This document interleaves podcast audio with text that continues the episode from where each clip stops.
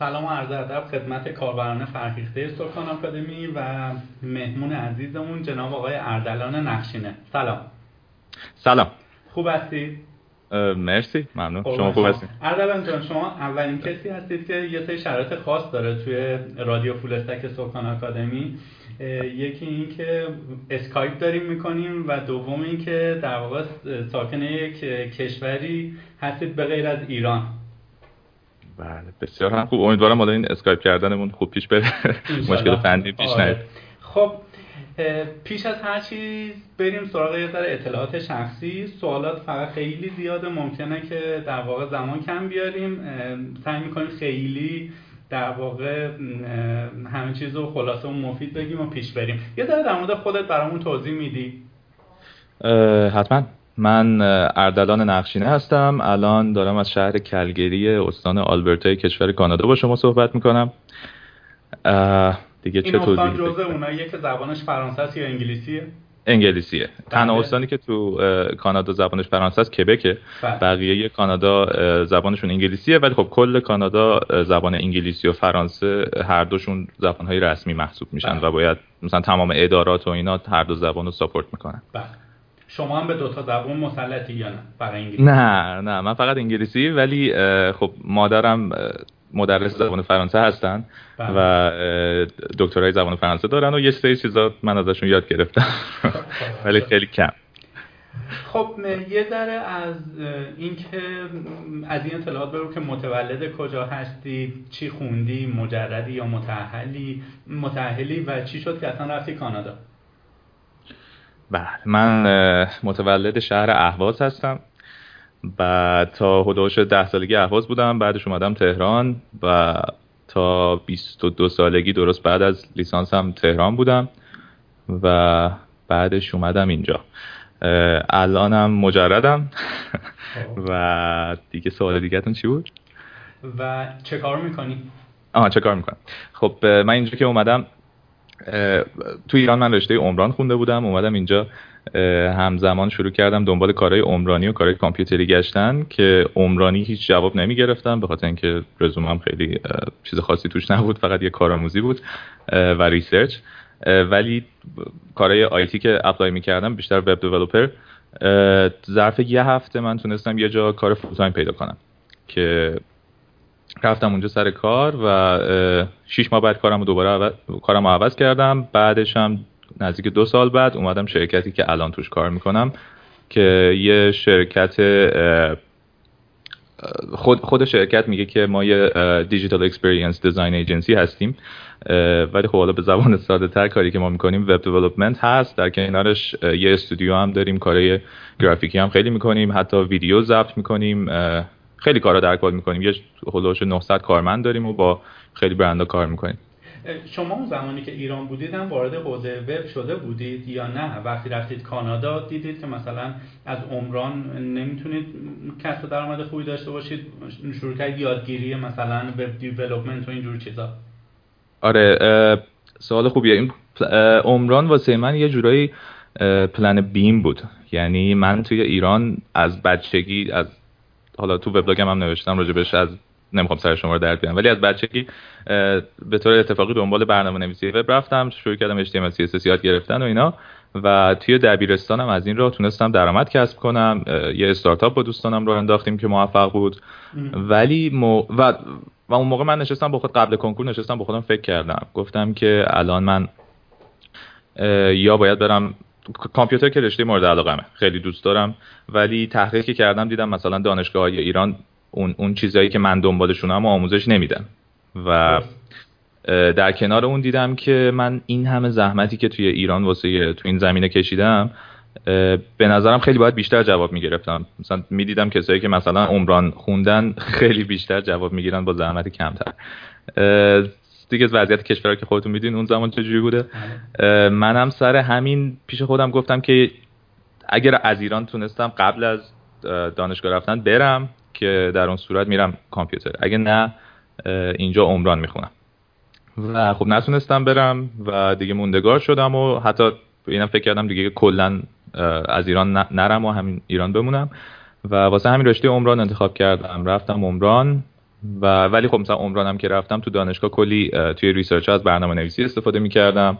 دیگه در کنارش هنوز با اون تیمی که توی دبیرستان تشکیل داده بودیم کار می‌کردم و تدریس می‌کردم برنامه نویسی و ام دیگه درسم که تمام شدم که اومدم این و رو دنبال هر دو سعی کردم برم. خب انشالله که موفق باشید. اگه موفق باشید یواش یواش بریم سراغ سوالای کاربرانمون. یه جایی هم خودم یه سری سوالات دارم. خیلی خوشحال میشم اگه بتونم جوابش رو از زبان شما بشنوم. حتما. عرضم به حضورتون یه کاربر خوبمون به اسم AJ گفتن که میشه همزمان هم front end رو ما کد بزنیم هم back end و هم سمت mobile development هم مثلا برای iOS کد بزنیم هم برای اندروید و همه اینا رو هم در سطح senior مثلا باشیم. اصلا این کار درسته یا نه؟ یا همون شعاری که مثلا میگن بعضی اقیانوسی هستن مثلا به عمق یک سانتی متر ولی بعضی ها هستن مثلا یه برگه برکه کوچیکن به عمق چند مثلا چند صد متر. کدومش درسته؟ آیا ما به هر چیزی دست بزنیم که ببینیم اگر پروژه به اون خورد بریم تو اون زمینه کد بزنیم یا نه؟ مثلا من نوعی بگم فقط من PHP کد می‌زنم ولی خوب بلدم کد بزنم. خب اول من اینو بگم که این سوال من حالا توی وبسایتتون هم خوندم. به نظرم اومد نویس این آقای یا خانم AJ برنامه نویسی وب front end و back end رو یه چیز حساب کردن. برنامه نویسی موبایل هم آی و اندروید رو یه چیز حساب کردن. در حالی که اینو اینو من به چشم چهار تا چیز می‌بینم. بله. و راستش منم چهار تا دیدم. الان گفتید متوجه شدم. آره دقت کنید. این نوشتن که انگار دو تا چیزه فقط. خب اینا که حالا front و back خیلی به هم ربط دارن به خصوص با تکنولوژی مثل مثلا Node.js که دیگه تقریبا مرزشون یکم از بین میره. ولی iOS و اندروید اگه بخواید native کار کنید دو دنیای جدان و یه concept هاشون شبیه هستن یه چیزایشون شبیه هستن ولی خیلی فرق دارن با هم. و من راستش من من همیشه میگم که کار نشد نداره. هیچ چیزی غیر ممکن نیست. ممکنه یه نفرم بتونه خیلی وقت بذاره و توی همه اینا نزدیک به سینیر بشه. ولی دلیلی واسش نمی‌بینم. چون که الان توی مارکت فعلی چه تو ایران چه تو خارج توی هر کدوم از اینا تو یکیش اگه شما حرفه‌ای باشید کلی کار واسهتون ریخته. حالا چرا برید دنبال بقیه‌اش؟ حالا فرانت و بک رو من خودم توصیه می‌کنم. چون خیلی با هم دیگه پیوند خوردن و من من شخصا ندیدم هیچ برنامه نویس وبی مثلا باشه که خیلی خوب باشه کارش درست باشه و فقط یکی از اینا رو بلد باشه. یعنی هر کسی که تو اینا خوبه معمولا توی اون یکی هم یه تجربه ای داره هم دقیقا. ولی موبایل فکر می‌کنم که حالا من خودم نیتیو خیلی کم کار کردم ولی فکر می‌کنم که هر کدوم از سیستم عامل iOS اندروید به تنهایی اگه روش فوکس کنن کاملا کافیه و نیازی نداره سراغ دیگری برن. درسته. اینجا واژه‌ای داریم به اسم senior. خب یه چیزی هم شما اشاره کردید کسایی که هم back end کد می‌زنن هم front end شاید بشه تعریفی براش در نظر گرفت تحت عنوان full stack developer تعریف شما از یک developer full stack چیه؟ و یک برنامه نویس junior و senior. تعریف من. قبل اینکه تعریف خودم بگم اینو بگم که یه تعریف چی میگن تعریف یکسان وجود نداره. آره دقیقا. یعنی من مثلا الان شرکتی که توش کار می‌کنم یه تعریفی داره از اینا مثلا از سینیور و اینا. مثلا فیسبوک یه تعریف کاملا متفاوت داره. اپل یه تعریف کاملا متفاوت داره. یعنی بیشتر به قول اینجا یا subjective بیشتر سلیقه‌ایه که آدم بگه که مثلا یه senior چند سال سابقه باید داشته باشه چیکار باید بکنه. ولی حالا چیزی که تو ذهن من هست یه full stack developer یه full stack web developer front end و back end باید در حد خیلی خوبی بلد باشه. هم مثل همین چیزی که تو سوال گفتن باید نزدیک به senior باشه و بتونه از ابتدا تا انتهای یه دید خوبی نسبت به کل پروسه توسعه وب از ابتدا تا انتها داشته باشه. یعنی آدمی نباشه که فقط بهش بگن که شما باید مثلا بیای روی این قسمت کار کار کنی. باید کسی باشه که توان شرکت توی فاز برنامه ریزی رو هم حتی داشته باشه. این تو ذهن من یه کسیه که فول استک دیولپر ببینید الان تو ایران ما وقتی که می‌خوایم بریم یک شرکت برنامه نویسی استخدام بشیم اگر من بگم فقط PHP و MySQL بلدم خیلی تمایلی ندارن که من رو به استخدام در بیارن. میگن که تو بایستی تقریبا به قول شما خارجی جک اپ آل تریدز باشی. یعنی مثل آچار فرانسه هر کاری که بود یه بار ممکن بود پروژه رو مثلا نیاز باشه تحلیل بکنی نمی‌دونم تحلیل پایگاه داده بکنی. آیا چنین دیدی توی شرکت های در واقع خارجی توی کشوری مثل امریکا یا کانادا هم وجود داره یا نه؟ اونجا هر کسی یک کار تخصصی رو باید بکنه. اینجا چیزی که من بهش برخوردم اینه که شرکت های کوچیک شرکت هایی که زیر ده نفر کارمند دارن معمولا دنبال فول استک دیولپرن ولی دنبال مثلا این نیستن که اینا تحلیل پایگاه داده بخوام بکنن از اینجور کارا. ولی خب مثلا دنبال اینن که یه نفر باشه که هم فرانند و هم بک اند بتونه کار کنه. اگه شد مثلا یه اپ موبایل هم بالا یه جوری بسازه. ولی خب شرکت ها که یکم بزرگتر میشن از 10 تا کارمند به بالا دیگه position اشون خیلی تخصصی میشه. و دیگه میشه front end back end و حالا چیزهای دیگه. الان مثلا تو شرکت ما که مثلا تعداد کارمندا بیشتره الان همین الان داریم صحبت می‌کنیم راجع به اینکه همون front end back end هم بشکنیم توی 5 6 تا تخصص. بله. به خاطر اینکه توی وقتی که تیما بزرگن اینطوری خیلی بهتر جواب میده تا اینکه یه نفر بخواد توی همه بخشای دستی ببره. درسته؟ دست درد نکنه. خواهش می‌کنم.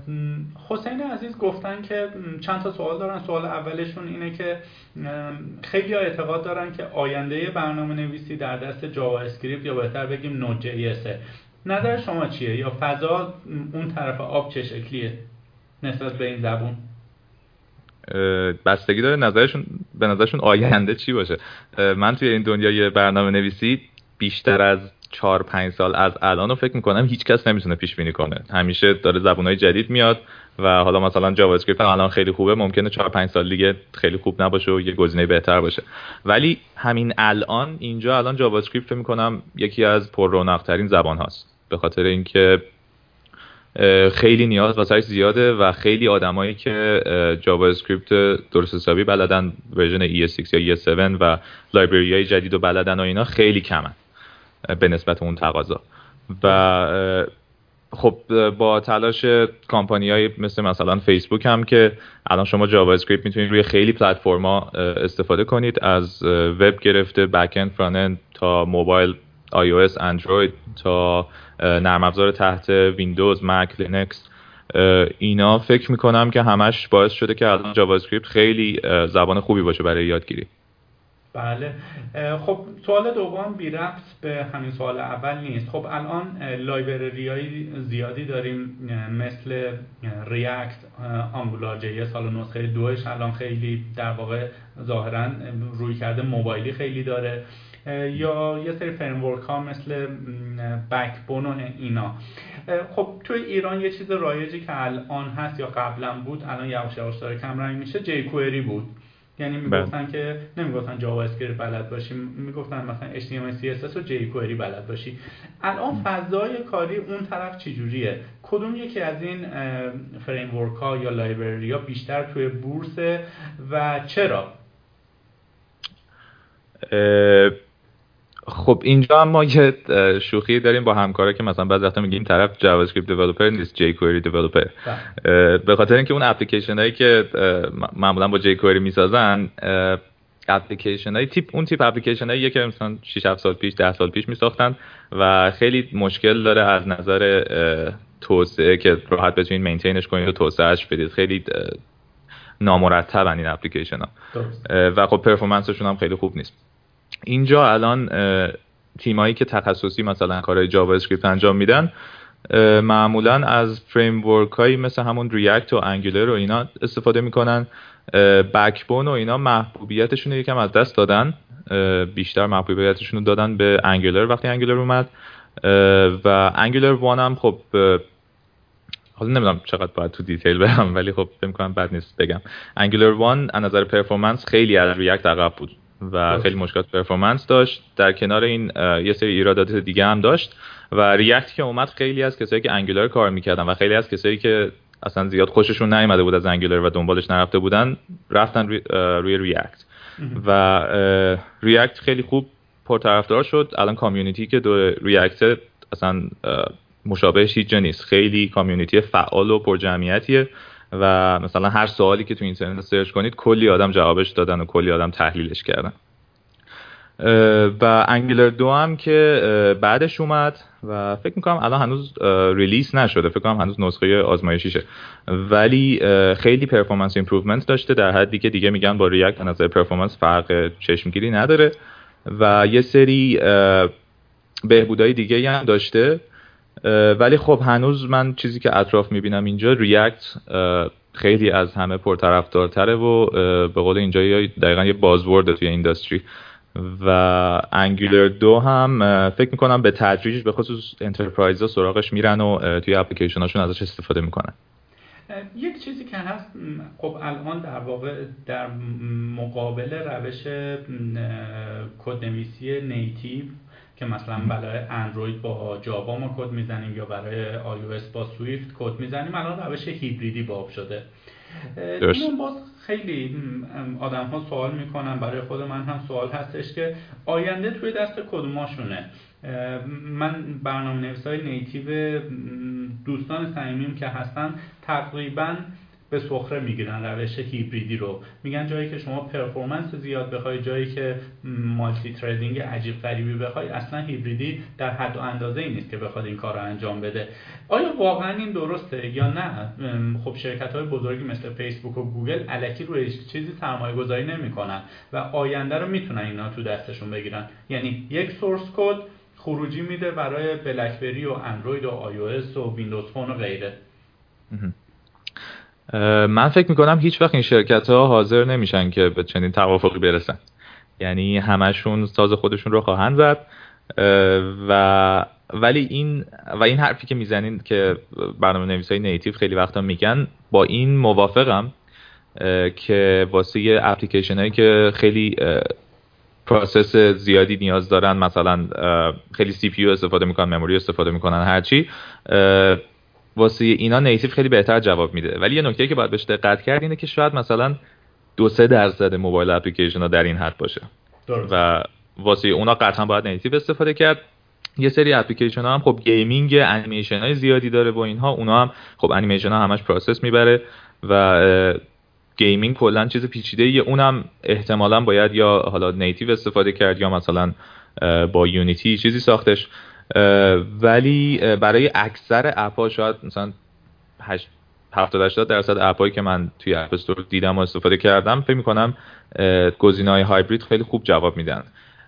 ولی حالا با وجود همینایی که گفتم توی گزینه‌های هایبرید هم خیلی اختلافات وجود داره خیلی فرقا وجود داره. و من شخصا ریاکت نیتیو خیلی دوست دارم و خیلی استفادهش کردم و ازش راضی بودم. ولی مثلا از آیانیک هم استفاده کردم و اونقدر ازش راضی نبودم و زیاد توصیهش نمی کنم حالا مثلا من خب پروژه به ما خورد که بایستی می‌رفتیم سرچ می‌کردیم ببینیم کدوم پلتفرم هیبریدی به دردمون می‌خوره. خب چند تا گزینه داشتیم. ریاکت نیتیو بود همین آیونی که شما فرمودید بود. دیگه فونگپ و کوردووا و اینا بود که اینا همشون حالا با آیونی که یکی تقریبا میشه گفت هستن. چیزی که من متوجه شدم این بود که learning curve یا اون منحنی یادگیری React Native یه ذره پرشیب‌تره نسبت به بقیه. آیا درسته این چیزی یا نه؟ درسته. برای کسی که JavaScript تو حرفه‌ای کار نمی‌کنه. کسی که JavaScript version جدیدش مثلا خوب یاد گرفته و توی اپلیکیشن قبلا ازش استفاده کرده و به خصوص اگه با React هم یکم آشنا باشه React Native خیلی ساده میشه واسش. ولی خب کسی که اینا رو آشنا نیست Ionic خب Ionic یا PhoneGap Cordova همشون از همون تکنولوژی هایی که ما 15 20 ساله استفاده می‌کنیم توی وب دارن استفاده می‌کنن. واسه همین خیلی سریعتر میشه یادشون گرفت و ازشون استفاده کرد. خب البته Ionic از Angular J داره استفاده می‌کنه دیگه. درسته ولی خب مثلا من دیدم کسایی که با Ionic هم app develop کردن ولی از Angular چیز زیادی بلد نیستن. درسته. فرمودید که آیونیک تجربه کار باهاش دارید خیلی به دلتون ننشست. توضیح می‌دید چیه؟ بله. می‌دید چرا؟ چون ممکنه خیلی از کاربرای ما سر چند راهی هن که خب حالا من می‌خوام هیبریدی رو شروع کنم کار کردن. باید یکی از این گزینه ها رو انتخاب بکنم و شاید آینده شغلیش مرتبط با این تصمیم و این گپی که ما داریم می‌زنیم باشه. می‌خوام قشنگ نقاط تیره و روشن هر کدوم از اینا رو برام بشکافی. حتما. خب اولین توضیح بدم که کوردووا اون هسته اصلیه که با این قابلیت برنامه نویسی تحت وب رو به موبایل آورد. به این شکل که اومد یه به طور خیلی ساده اومد یه ویندوی براوزر گذاشت یه موبایل اپ بدون اون ادرس بار و این بارای بالا و پایین و اپ شما رو توش نشون میده. اپ شما که در اصل یه وب اپلیکیشنه. بعد PhoneGap که on top of that اومد یه سری چیزا اضافه کرد. Ionic هم اومد و کلی چیز اضافه کرد و Angular رو توی سیستمش آورد و خیلی Ionic تلاش کرده که کارو راحت کنه برای توسعه app و به نظرم توش موفق بوده. واقعا راحت شده. شما الان با Ionic بخواید یه app بسازید خیلی سریع می‌تونید همه کارا رو را بندازید. توی وبسایتشون کلی ابزار دارن. مثلا همون توی یکی از subdomain های وبسایتشون حالا آدرسش یادم نیست. یه drag and drop دارن که می‌تونید قشنگ باش app تون رو design کنید بسازید اگه و آدرسش creator.ionic.io دقیقاً آره Ionic Creator آره. که خیلی هم الان دارن promote ش می‌کنن. و اونجا می‌تونید قشنگ app تون رو ظاهرش رو بسازید و یه خروجی می‌گیرید. دیگه چند خیلی نمی‌خواد کار HTML CSS بکنید. دیگه فقط اون خروجیتون رو میایید بهش قابلیت های dynamic با JavaScript اضافه می‌کنید. Ionic واسه این عالیه. مشکلش جاییه که یکی این که شما بخواید با سخت افزار خیلی ارتباط زیادی داشته باشید. مثلا بخواید تصویر دوربین رو بگیرید کلی process روش انجام بدید. و اونجاها فکر می‌کنم خیلی زود کم میاره. ولی حالا این این چیزیه که توی هر use case ی باید یه آزمایشش کرد یه تستی زد دادم ببینه مثلا limit ش تا چه حد شاید مثلا جواب بده. و به جز این چیزیش که من خیلی خیلی تو ذوقم می‌زنه اینه که بهترین اپایی هم که با Ionic ساخته شدن وقتی که ازشون استفاده می‌کنید می‌تونید بفهمید. به خاطر اینکه اون حس native رو ندارن انیمیشناشون همشون یک کمی lag داره خیلی smooth نیست. و این مشکل رو حالا حالا ها فکر نمی‌کنم بتونن راحت حلش کنن. به خصوص تازه من الان اینایی که میگم توی آی من تست کردم. توی اندروید که خیلی performance ها بدتره. و حتی شما مثلا برید showcase سایت Ionic رو ببینید اپ های top ی که باهاش ساخته شده. و برید توی App Store اپل و market اندروید برید ببینید که review هاشون چجوریه. همشون می‌بینید کلی review منفی داره. حالا نمیگم این review منفی همش به خاطر Ionic که کلیش هم احتمالا به خاطر developer بده. ولی به نظرم با Ionic یه تجربه user experience خوب خلق کردن خیلی سخت و نشدنیه.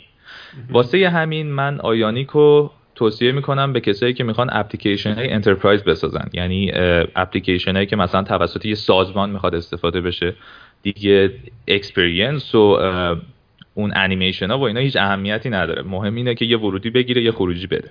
واسه اینا به نظرم Ionic عالیه. به خاطر اینکه code base ش رو حتی میشه کاملا share کرد با یه web application که تحت وبه و خیلی خیلی کارو efficient می‌کنه. developer ها خیلی راحتتر می‌تونن باش کار کنن. و واسه اینجور گزینه ها عالیه. از طرف دیگه React Native طرز کارش اینطوریه که میاد کد جا... خب از تمام تکنولوژی های وب استفاده نمی‌کنه فقط از JavaScript استفاده می‌کنه و JavaScript رو میاد توی یه thread دیگه run می‌کنه و اون thread خب native نیست دیگه اون یه thread JavaScript که داره run میشه. ولی ویو اون ظاهری که از اپ شما دارید می‌بینید همون ظاهر native ه از های native استفاده کرده و performance شون عالیه. جایی که performance ش بده اون thread JavaScript ه که اونم مثلا اگه process خیلی زیاد بخواید انجام بدید مشکل ایجاد می‌کنه. ولی خب ظاهر اپلیکیشن رو کند نمی‌کنه در تئوری. حالا شاید به یه حدی برسه بکنه. واسه همین React Native توی اکثر اپ ها که consumer facing ان به نظرم بهترین گزینه است. و خب خود اپ فیسبوک و اینستاگرام ظاهرا با این پلتفرم نوشته شده. درسته؟ به فیسبوک رو فکر نمی کنم. فیسبوک رو بعید می‌دونم یه بخشایش شاید. ولی اینستاگرام فکر کنم بیشترش با React Native ساخته شده. دیگه Facebook Groups با React Native ساخته شده. الان Airbnb اپ جدیدی داد که خیلیش با React Native ساخته شده. خیلی خیلی جاها دارن می‌سازن و اپایی هم هستن که بودجه خیلی زیادی هم پشتشونه. یعنی به خاطر مثلا cheap بودنش نرفتن دنبالش. به خاطر اینکه خیلی خوب قابل توسعه و maintain ه و به خاطر اینجور چیزا رفتن سراغش. و یک دو تا ادعای دیگه هم React Native سایتش می‌کنه. اینکه میگه ما اصلا هیبریدی نیستیم. یعنی میگه ما web view ی نداریم که توش یک صفحه در واقع انگار سایت بالا اومده باشه. ما چیزی بین هیبریدی و native هستیم. یک ادعاشونه که می‌خوام برامون بشکافی. ادعای دوم اینه که میگه می‌تونید شما یه جایی که نیاز به performance بالا داری native کد بزنی. یعنی یه کد رو قبلا نوشتی code base ی رو چه توی Objective-C یا Swift یا Java برداری همون رو بیاری. یه جاهایش که خیلی performance برات مهم نیست JS کد بزنی. درسته این؟ جاهایی که performance مهم نیست. با این, با این قسمتش من خیلی فکر می‌کنم درست نبود. ولی این حرف کاملا درسته.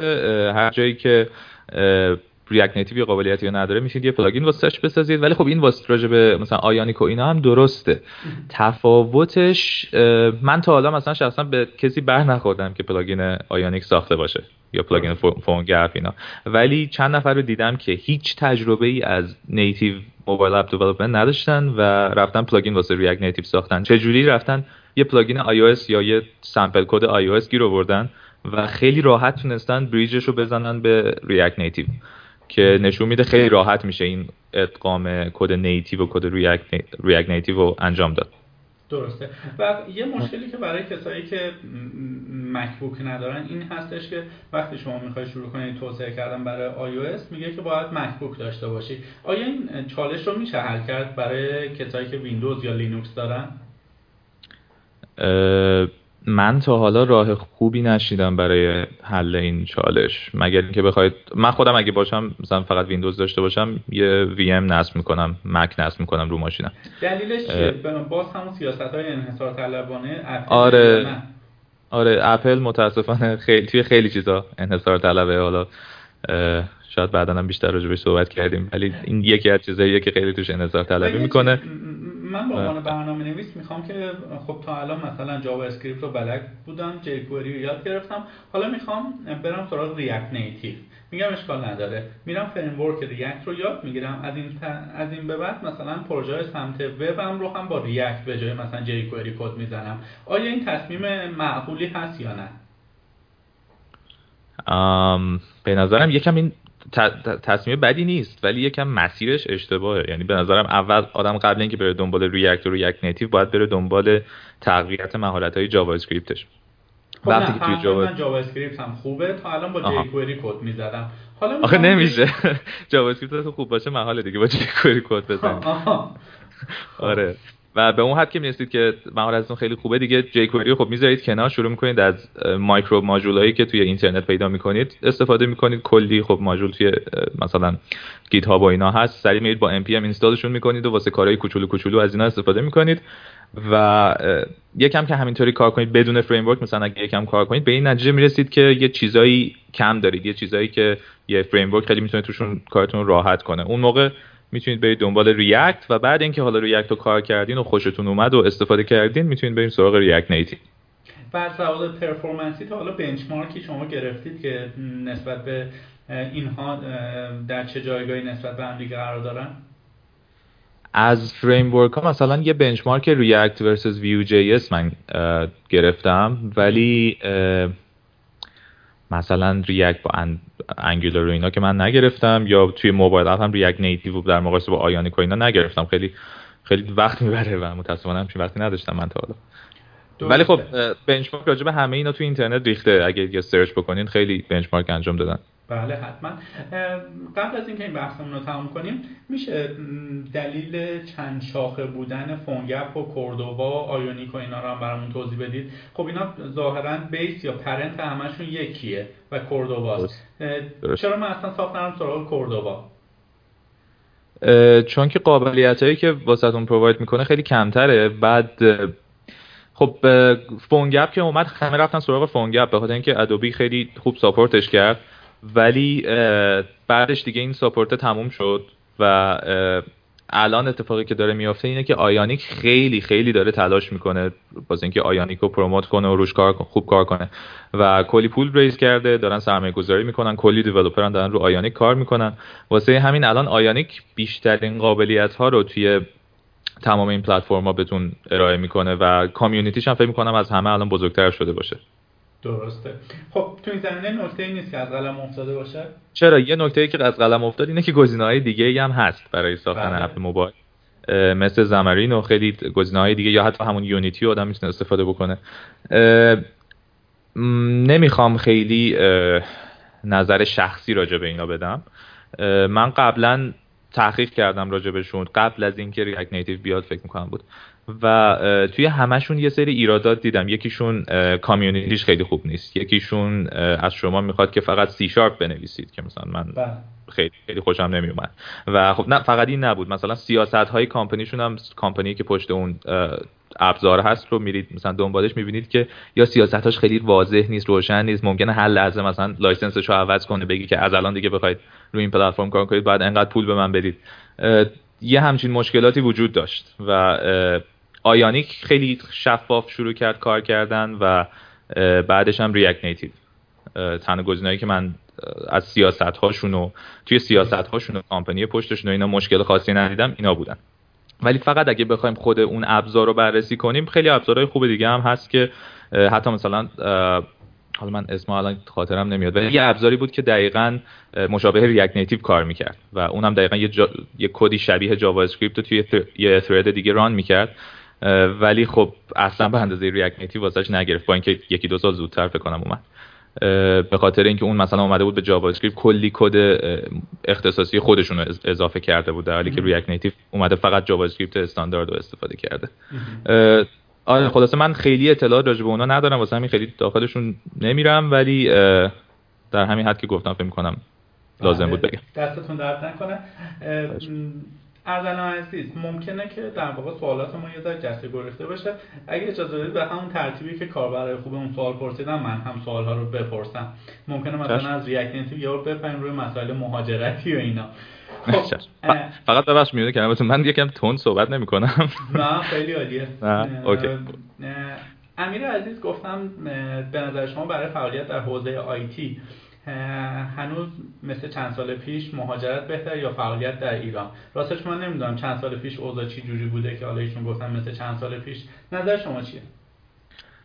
من فکر می‌کنم شاید مثلا چند سال پیش منظورش همون موقعیه که من تو ایران کار می‌کردم که اون زمان خیلی خیلی دل من پر بود مشکلات ایران و اردلان عزیز جان. شما الان اون باید دست هیچ که بهت نمی‌رسه. فقط یه چیز نگی که ما و سایت و همه رو بفرستی پلوه نارنجی. خب. نه این اون موقع بود. الان خوب شد. خب خوب شد. نه حالا واقعیت رو بخوام بگم اینه که نه حرف سیاسی چیزی نمی‌زنم. ولی خب توی ایران حمایت نمی‌شد از این صنعت و از افرادی که توی این صنعت فعال بودن و این یکی از مشکلات بود. یه مشکل دیگه این که زیر ساختمون سرعت اینترنتمون خیلی افتضاح بود. یعنی چی بگم؟ الحمدلله خیلی خوب شده. همون. حالا مثلا اون زمان من خودم رو کشتم اینترنت 512 گرفتم کلی ذوق کردم. ولی خب الان مثلا با دوستام صحبت می‌کنم که میگن آره اینترنت 4 مگ 8 مگ 10 مگ گرفتن که خیلی هم با اینجا فرق نداره. حالا من اینترنت خودم اینجا خیلی پرسرعته ولی اوریج سرعت اینترنت تو کانادا فکر می‌کنم 10 15 مگ باشه. درست. و خب این این یکی از چیزایی که خیلی بهتر شده. یه چیز دیگه اینه که خب دولت شروع کرده حمایت کردن از این صنعت کلی شنیدم وام و اینها میدن کلی ایونت های دهنده ها خیلی شده. شتاب دهنده ها نمی‌دونم حمایت دولتی دارن یا نه. ولی اونم خب یعنی آره بخش خصوصی هم وارد شده که کمک کنه به این صنعت و اینطوری که من شنیدم سرمایه گذارم خیلی راحت تر میشه پیدا کرد نسبت به اون زمان ها کلا فکر می‌کنم شرایط خیلی بهتر شده و الان مزایای خوبی توی کار در ایران می‌بینم. درسته. آره. اون طرف اوضاع چی جوره؟ ایران خوب. مدینه فاضله. اون بر الان چی جوریه؟ این ور. این ور خب همین اون زیر ساختا خیلی بهترش هست. مثلا من اینترنتی که تو خونه دارم سرعتش 150 مگابیته. دولت که خب اینجا خیلی به خصوصی سازی اعتقاد دارن و دولت خودش خیلی دست نمی‌بره توی اینجور چیزا. مثلا به شما نمیگه بیاید سایتتون همه همه بیاید سایتتون یه جا رجیستر کنید و این حرفا. و تنها کاری که می‌کنن خب کمک می‌کنن به سازمانهایی که به استارتاپ ها و افراد فعال توی این حوزه کمک می‌کنن یا مشاوره میدن و اینجور چیزا. و اینجا یه مزیتی که نسبت به هم مزیت هم عیب. اینکه خیلی خیلی بیشتر پیش رفتن توی خدماتی که توی دنیای آیتی ارائه می‌کنن. و از این نظر مزیت که خب خیلی از این خدمات رو شما می‌تونید استفاده کنید شما رو جلو میندازه. از یه طرف عیبه به خاطر اینکه رقابت اینجا خیلی سختره تا ایران. درست. آره یعنی خیلی از بیزینس هایی که توی ایران الان راه افتاده و موفق شده توی این حوزه اینجا اگه راه بیفته به هیچ جا نمی‌رسه. به خاطر اینکه انقدر قول توی این اینداستری هست که خیلی راحت شما رو میبلن اصطلاحا. و آره این این یه تفاوت بزرگه الان این حوزه توی ایران و اینجاست. و آیا مافیای آیتی به اون تعریفی که ما توی ایران داریم اونجا هم داریم؟ یعنی چه می‌دونم وب فارسی مثلا دست یه تعداد آدم خاص باشه. والا من توی ایرانش هم نمی‌دونم دقیقا این مافیا چجوریه. ولی اینجا چنین چیزی نداریم نه. خیلی خیلی آزاد پلتفرمش و من طالب هم چیزی بر نخورم. و اگر یک نفر بخواد مهاجرت کنه حالا ما کلا مهاجرت رو جنرال نگیریم. بگیم مهاجرت به کشور کانادا. آینده شغلی روشنی رو می‌تونه برای خودش متصور بشه یا نه؟ کار پیدا کردنم به همون سختی رقابته. بس خیلی, خیلی این سوال جواب دادنش سخته به اینکه آینده شغلی روشن رو باید اول تعریف کرد. فکر می‌کنم به آدم بستگی داره. هر آدمی یه تصور جدایی داره. و این بحث مهاجرت هم خیلی خیلی جزئیات دیگه داره. خیلی پیچیده است که آدم چطوری مهاجرت کنه که موفق بشه که حالا اگه وبلاگمو دیده باشین کلی من سعی کردم به این سوال بله، جواب بدم. هنوزم موفق نشدم. هنوزم خب پس اجازه بدید یه سری سوالات دیگه هم تو اون حوزه داریم. شاید به جواب آره تری برسیم به مرور می‌تونیم برگرد بهش بیشتر بله. آقا رضا تشکر کردن و ظاهرا به شما ارادت خاصی دارن خوشحال شدن از اینکه با شما می‌خوایم گپ بزنیم.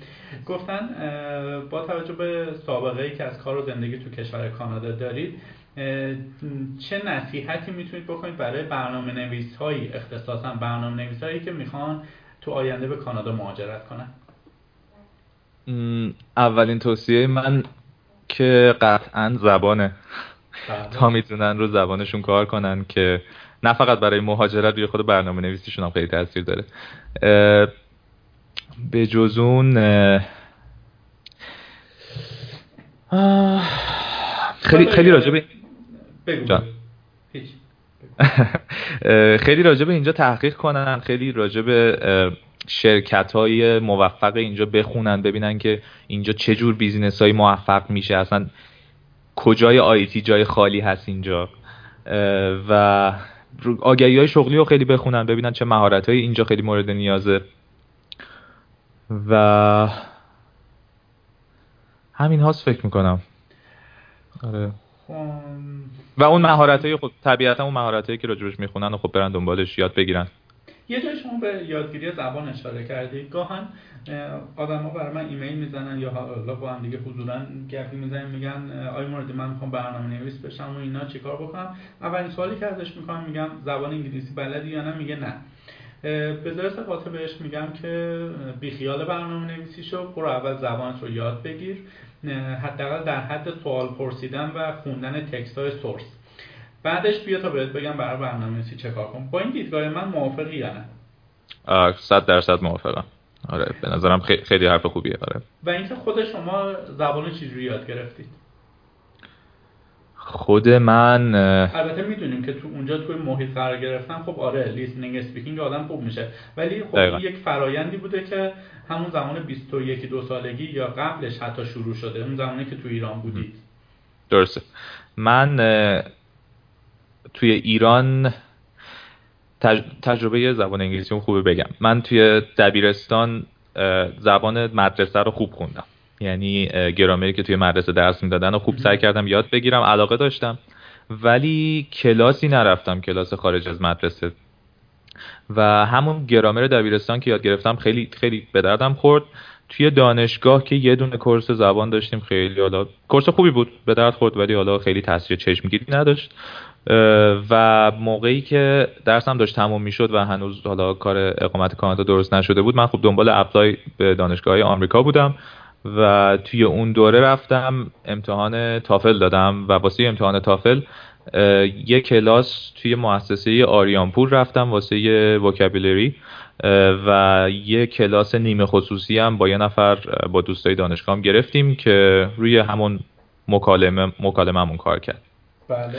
و این کل کاری بوده که من در ایران کردم به علاوه تماشای هزاران هزار فیلم و سریال که اینم اینم فکر می‌کنم خیلی تاثیر داشته توی زبانم. و اینجا هم که اومدم من همون هفته اول که اون مسابقه که مثلا قبول شدم و کارو گرفتم اون کسی که مثلا با مصاحبه می‌کرد بهم گفت که راستی خب بهش گفتم که آره من مثلا مهاجرم و اینا گفت که راستی شما چند ساله که مهاجرت کردی؟ گفتم که الان یه هفته ای میشه. بعد خیلی خیلی تعجب کرد. آره خیلی تعجب کرد. گفت که شما چطوری توی ایران انقدر خوب تونستید مثلا زبان یاد بگیرید؟ بهش گفتم آره فیلم و سریال خیلی دیدم.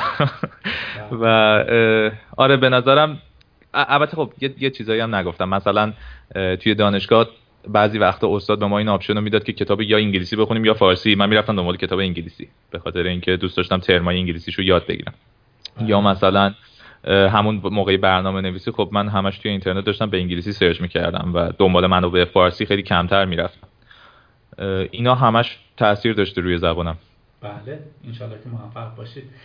خب محمد یه جمله ای از شما ظاهرا تو وبلاگتون شنیدن که کلا شوکشون کرده و اینکه دیدگاه شما در زمینه کنکور بوده که خیلی خودتون رو درگیر کنکور نکردید در مورد دانشگاه ظاهرا تحقیق نکردید و قبول شدید.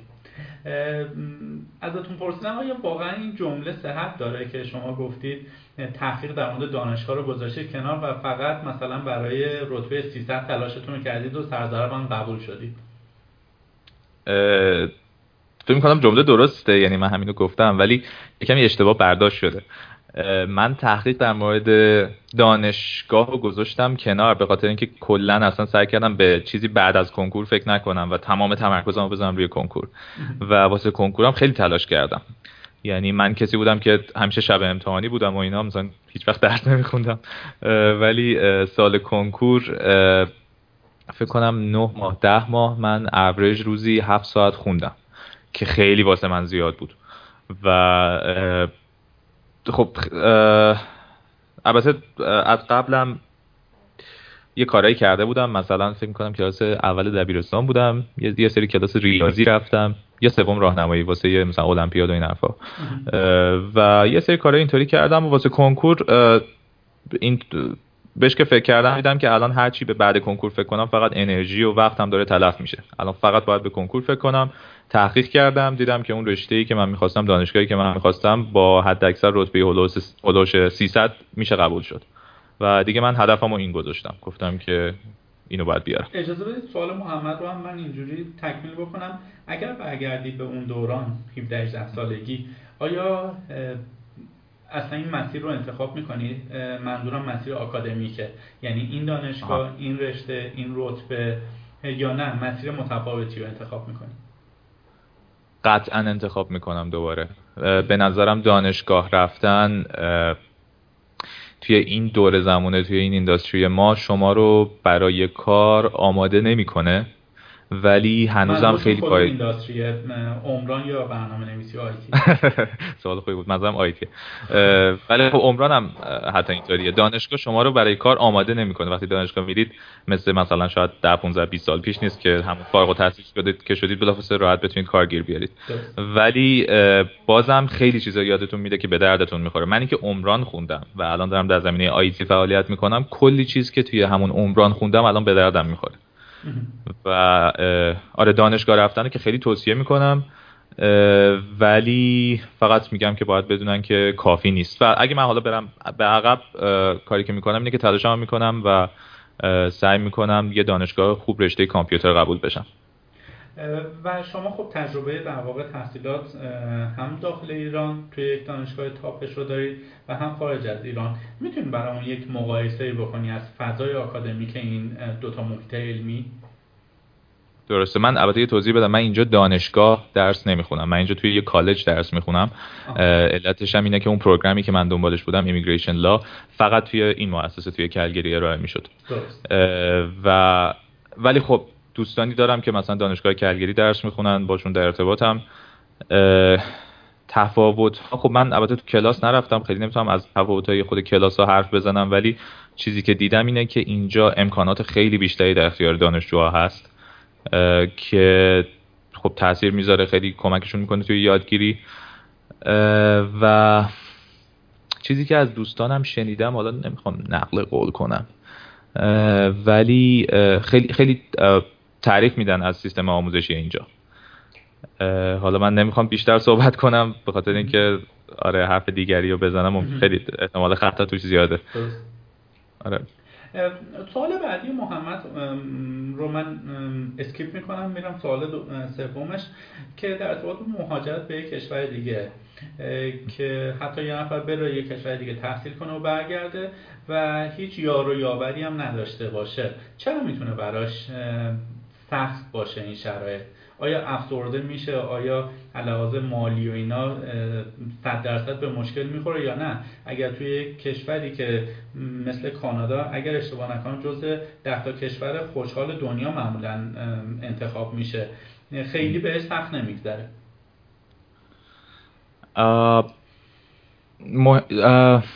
بزرگترین یکی از بزرگترین مشکلایی که بعد از مهاجرت گریبان گیر آدم میشه تنهاییه. و خب همون قربت و دوری از خانواده و این حرفا که فکر می‌کنم کسی که زبانش خیلی خوب باشه و کلا آدم اجتماعی باشه خیلی کمتر به این مشکل برمیخوره. درست و ولی کسایی که اینطوری نیستن احتمال اینکه اینجا میان دپرس بشن و به خیلی زود بخوان برگردن و اینا زیاده. و اگه اشتباه نکنم علازه شما با خانواده مهاجرت کردید درسته؟ من اینجا یه سری اقوام داشتم از قدیم و مهاجرت هم, هم به این شکل بوده که من پدر مادرم جدا شدن. مادرم ایرانن و پدرم واسه مهاجرت اپلای کرده بودن و من با ایشون اقامت گرفتم و بله. اومدم. ولی خب باشون زندگی نکردم. بله انشالله که موفق باشید. خب بریم سراغ سوال دوم محمد. توی رزومه شما خب ما نوشتیم شما تجربه کار با در واقع HoloLens رو دارید و توسعه دهندش هستید و احتمالا یک در واقع prototype ش رو دارید. اگر بتونید یه توضیح بدید که آیا اصلا فضای یادگیری توسعه چن... اپ برای چنین device های توی ایران هست یا نه؟ و اگر یه نفر علاقمند این حوزه باشه اصلا از کجا باید شروع بکنه؟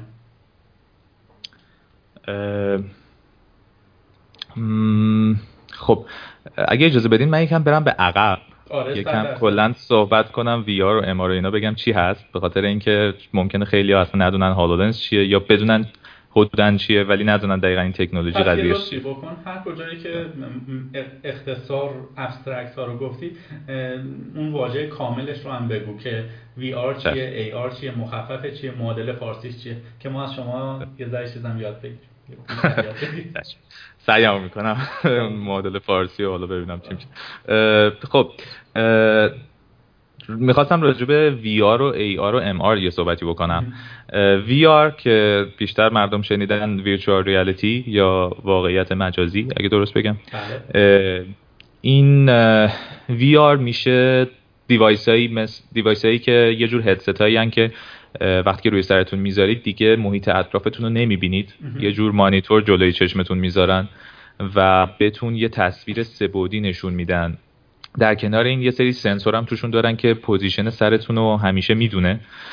در نتیجه می‌تونه position camera توی اون محیط مجازی سه‌بعدی رو مطابق سر شما عوض کنه. حالا به زبان قابل فهمتر یعنی اینکه میبرتتون توی یه فضای دیگه توی یه محیط دیگه.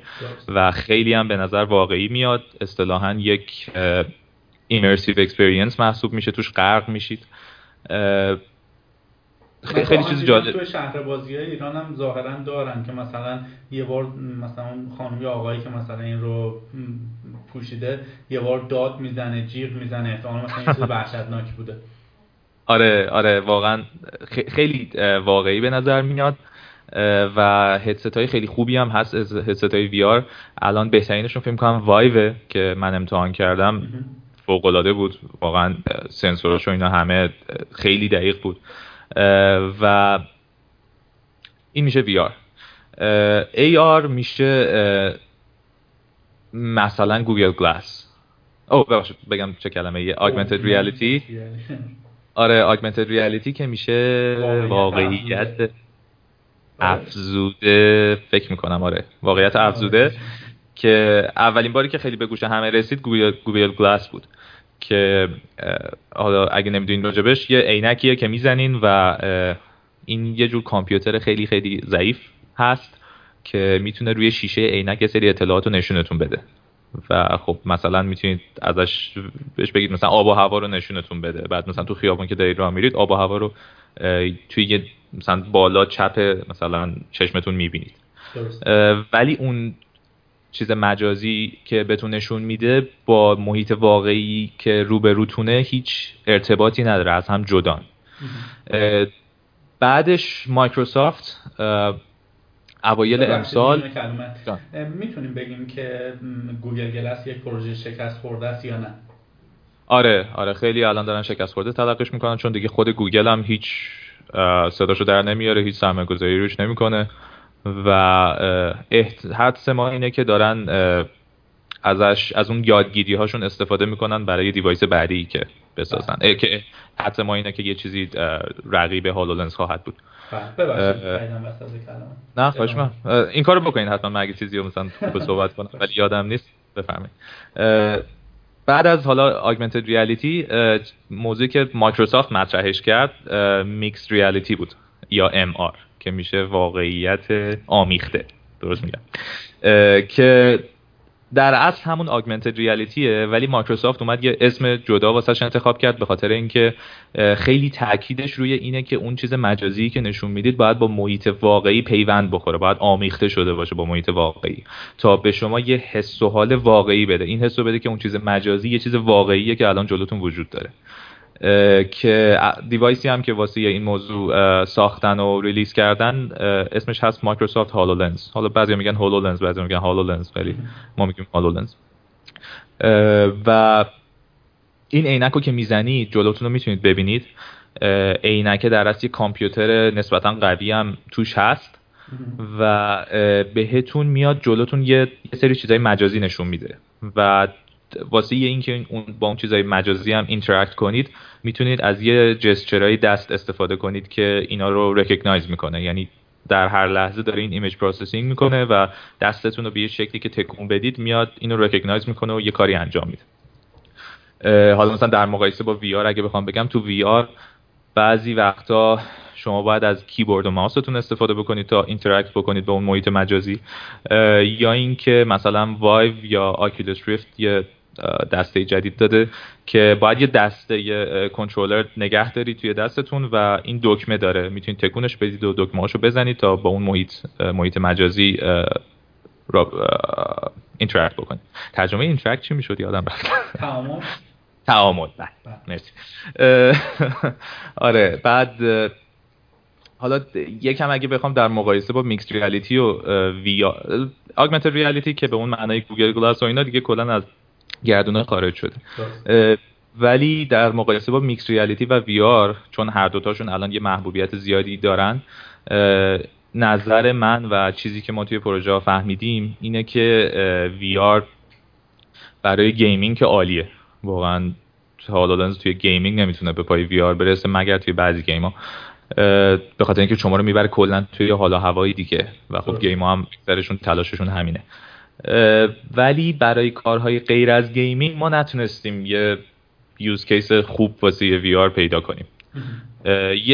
روی مثلا همین الان داریم روی یه پروژه کار می‌کنیم. من نه ولی یه تیمی تو شرکت ما داره کار می‌کنه که توی VR یه experience ی بسازیم که در اصل یه promotion باشه واسه یه, یه،, یه کمپین یکی از برند هایی که باش کار می‌کنیم.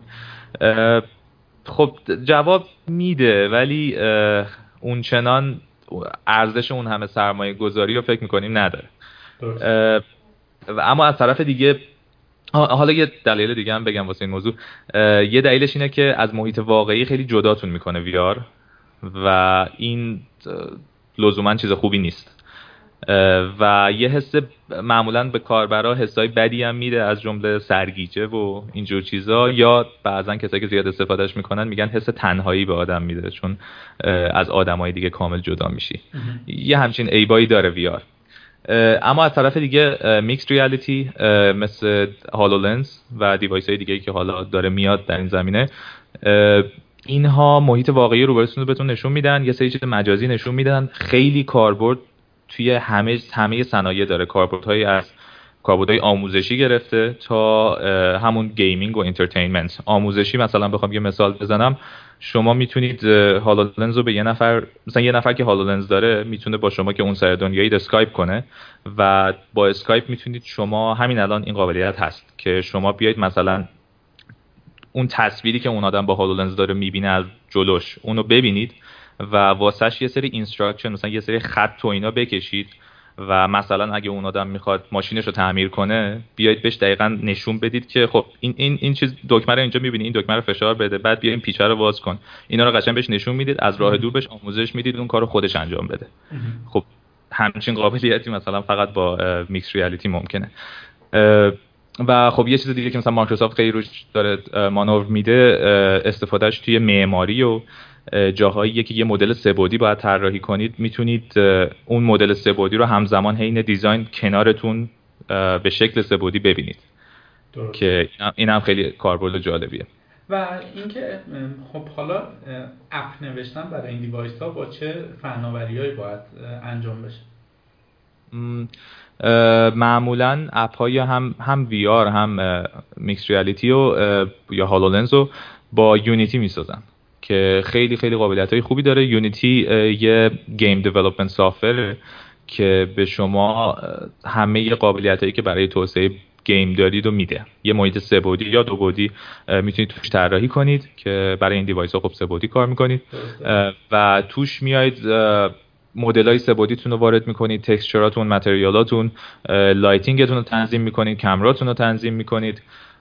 برنامه نویسی می‌کنید. برنامه نویسیش هم می‌تونه به زبان یا C Sharp باشه یا به یه زبانی شبیه JavaScript و آره این نرم افزار Unity رو ما هم وقتی که می‌خواستیم یه prototype هالولنز بسازیم ما هم یونیتی رو استفاده کردیم و خیلی خیلی یادگیریش خوب و راحت بود.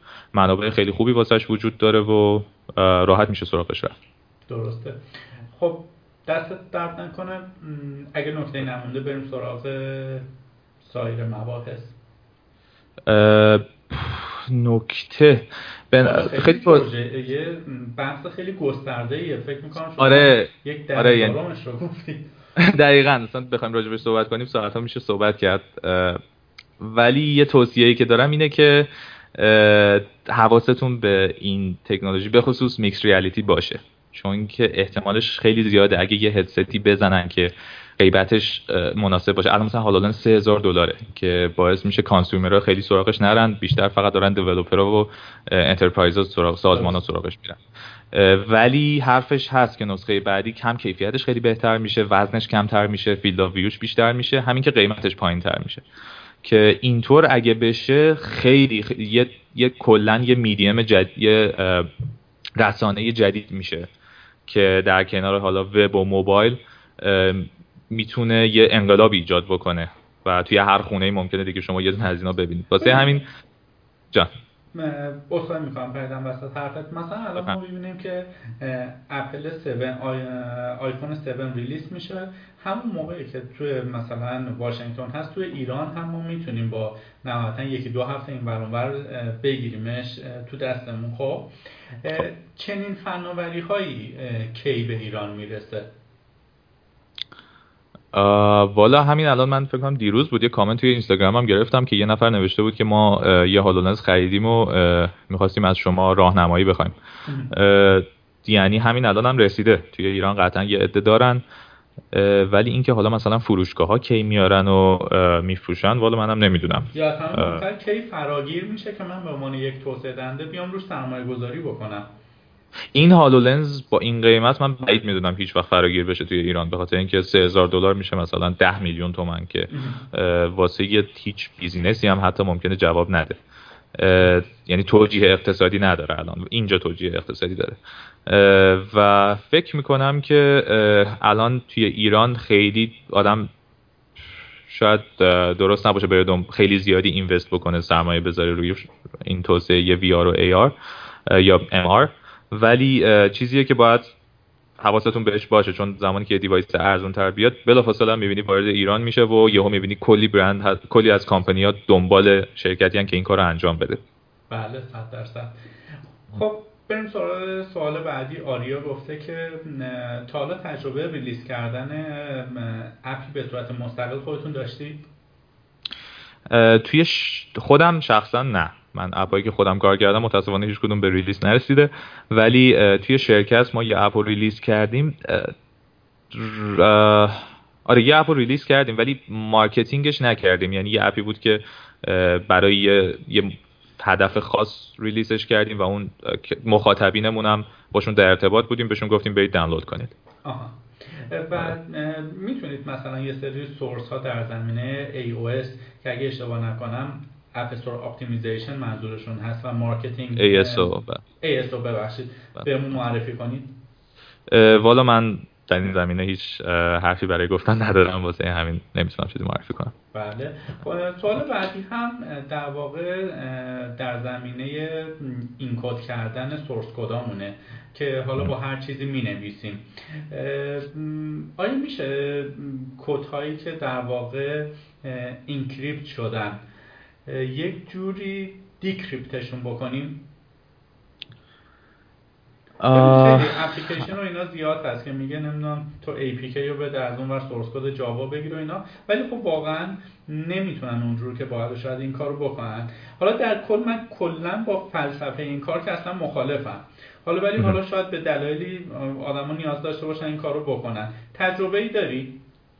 من اپ هم اپ موبایل هم سافر تحت سیستم عامل سعی کردم دیکودشون بکنم. که اکثر مواقع موفق شدم یه چیزایی رو دست پیدا کردم بهشون ولی همه چیزو نه. فکر می‌کنم هیچ کدی رو نمی‌تونید طوری اینکریپتش بکنید که هیچ جوره قابل دیکریپت کردن نباشه. چون بالاخره شما دارید با سیستم عامل حرف می‌زنید و سیستم عامل باید زبان شما رو بفهمه. اگه سیستم عامل زبان شما رو می‌فهمه یعنی یه آدمم می‌تونه بفهمه. فکر می‌کنم تلاش برای اینکریپت کردن کلا کار بیهوده ای باشه. ولی کاری که میشه کرد اینه که از ابزارهایی که آفسکیت می‌کنن کدتون رو استفاده بکنید که ابزارهایی که کدتون رو مثلا میان تمام اسم متغیراتون و اینا رو عوض می‌کنن با یه چیزی که هیچ معنی نمیده و کدتون رو خیلی ظاهرش رو در از به هم میریزن. طوری که کسی که اینو می‌خونه نتونه هیچی ازش بفهمه. فکر می‌کنم تنها کاری که میشه کرد اونه و جوابم میده. به خاطر اینکه شما یه کد خیلی خاص توی برنامهتون ندارید. مهم کل اون برنامه است که تمام اجزاش با همدیگه دارن کار می‌کنن و خروجی خوبی تولید می‌کنن. و اگه کسی نتونه اینو راحت بخونه طبیعتا نمی‌تونه زیادم ازش کپی برداری و اینجور چیزا بکنه. درسته. مانی پرسیده که وقتی شما مهاجرت کردید از نظر زبان مشکل نداشتید؟ و اینکه وقتی ایران بودی زبانتون چجوری تقویت کردید که توضیح دادید؟ بله. که به چه شکل این کار رو کردید. و گفتن که دیدن فیلم زبان اصلی در سطح پرینترمیدییت می‌تونه اولویت باشه یا نه. حالا در مورد اینش یه برام توضیح بده. یک نفری که pre-intermediate هست آیا واقعا فیلم کمکش می‌کنه یا در سطح advanced خوبه؟ بره والا من خودم همونطور که گفتم من اولین چیزی که خیلی خوب روش کار کردم گرامر بود. و مطمئن نیستم اگه آدم گرامرش مثلا خیلی ضعیف باشه فیلم ببینه خیلی به دردش بخوره چون دیگه خیلی آدم گیج میشه. ولی آدم اگه گرامرش خوب باشه حالا مثلا وکبش مشکل داشته باشه فکر می‌کنم فیلم دیدن حداقل با زیرنویس انگلیسی خیلی می‌تونه فایده داشته باشه. درسته. اگه اجازه بدید من هم خودم یه تجربه رو بگم. خب یک زمانی من زبان تدریس می‌کردم. قبل از اون خب معلمایی داشتیم که از بچگی به ما می‌گفتن بهتا تا می‌تونی برو فیلم ببین. بزن بی بی سی نگاه کن VOA نگاه بکن نمی‌دونم زبان اصلی ببین. بعد می‌گفتم آقای ایکس خانم ایگرگ من هیچی نمی‌فهمم. می‌گفت نه این کار بکن که گوشت عادت بکنه. که من حدس می‌زنم یکی از مزخرف ترین توصیه هایی هست که یک معلم زبان می‌تونه به یک نفر بکنه. چرا؟ مثل اینه که من هیچی از زبان JavaScript نمی‌دونم. فقط می‌دونم مثلا بله. var یه متغیر تعریف می‌کنه. بعد شما به من بگی بشین source code مثلا فلان چیز رو بشین بزن بدتر من رو بی انگیزه و سردرگم می‌کنه. دقیقا. شما زبانت به یک حدی که رسید که مثلا بگیم از صفر تا صد چهل بود رتبت. یک فیلمی که درجه‌ش level of difficulty ش به قول شما در حد 50 رو بذار ببین که هم انگیزه ای باشه برات یاد بگیری نه اونقدر کم باشه که بی انگیزه بشی نه اونقدر زیاد باشه که مثلا هیچی نفهمی و اینها. من فکر می‌کنم چنین روی کرده خیلی کمک می‌کنه توی درسته. کاملا موافقم. یه چیزم اضافه کنم.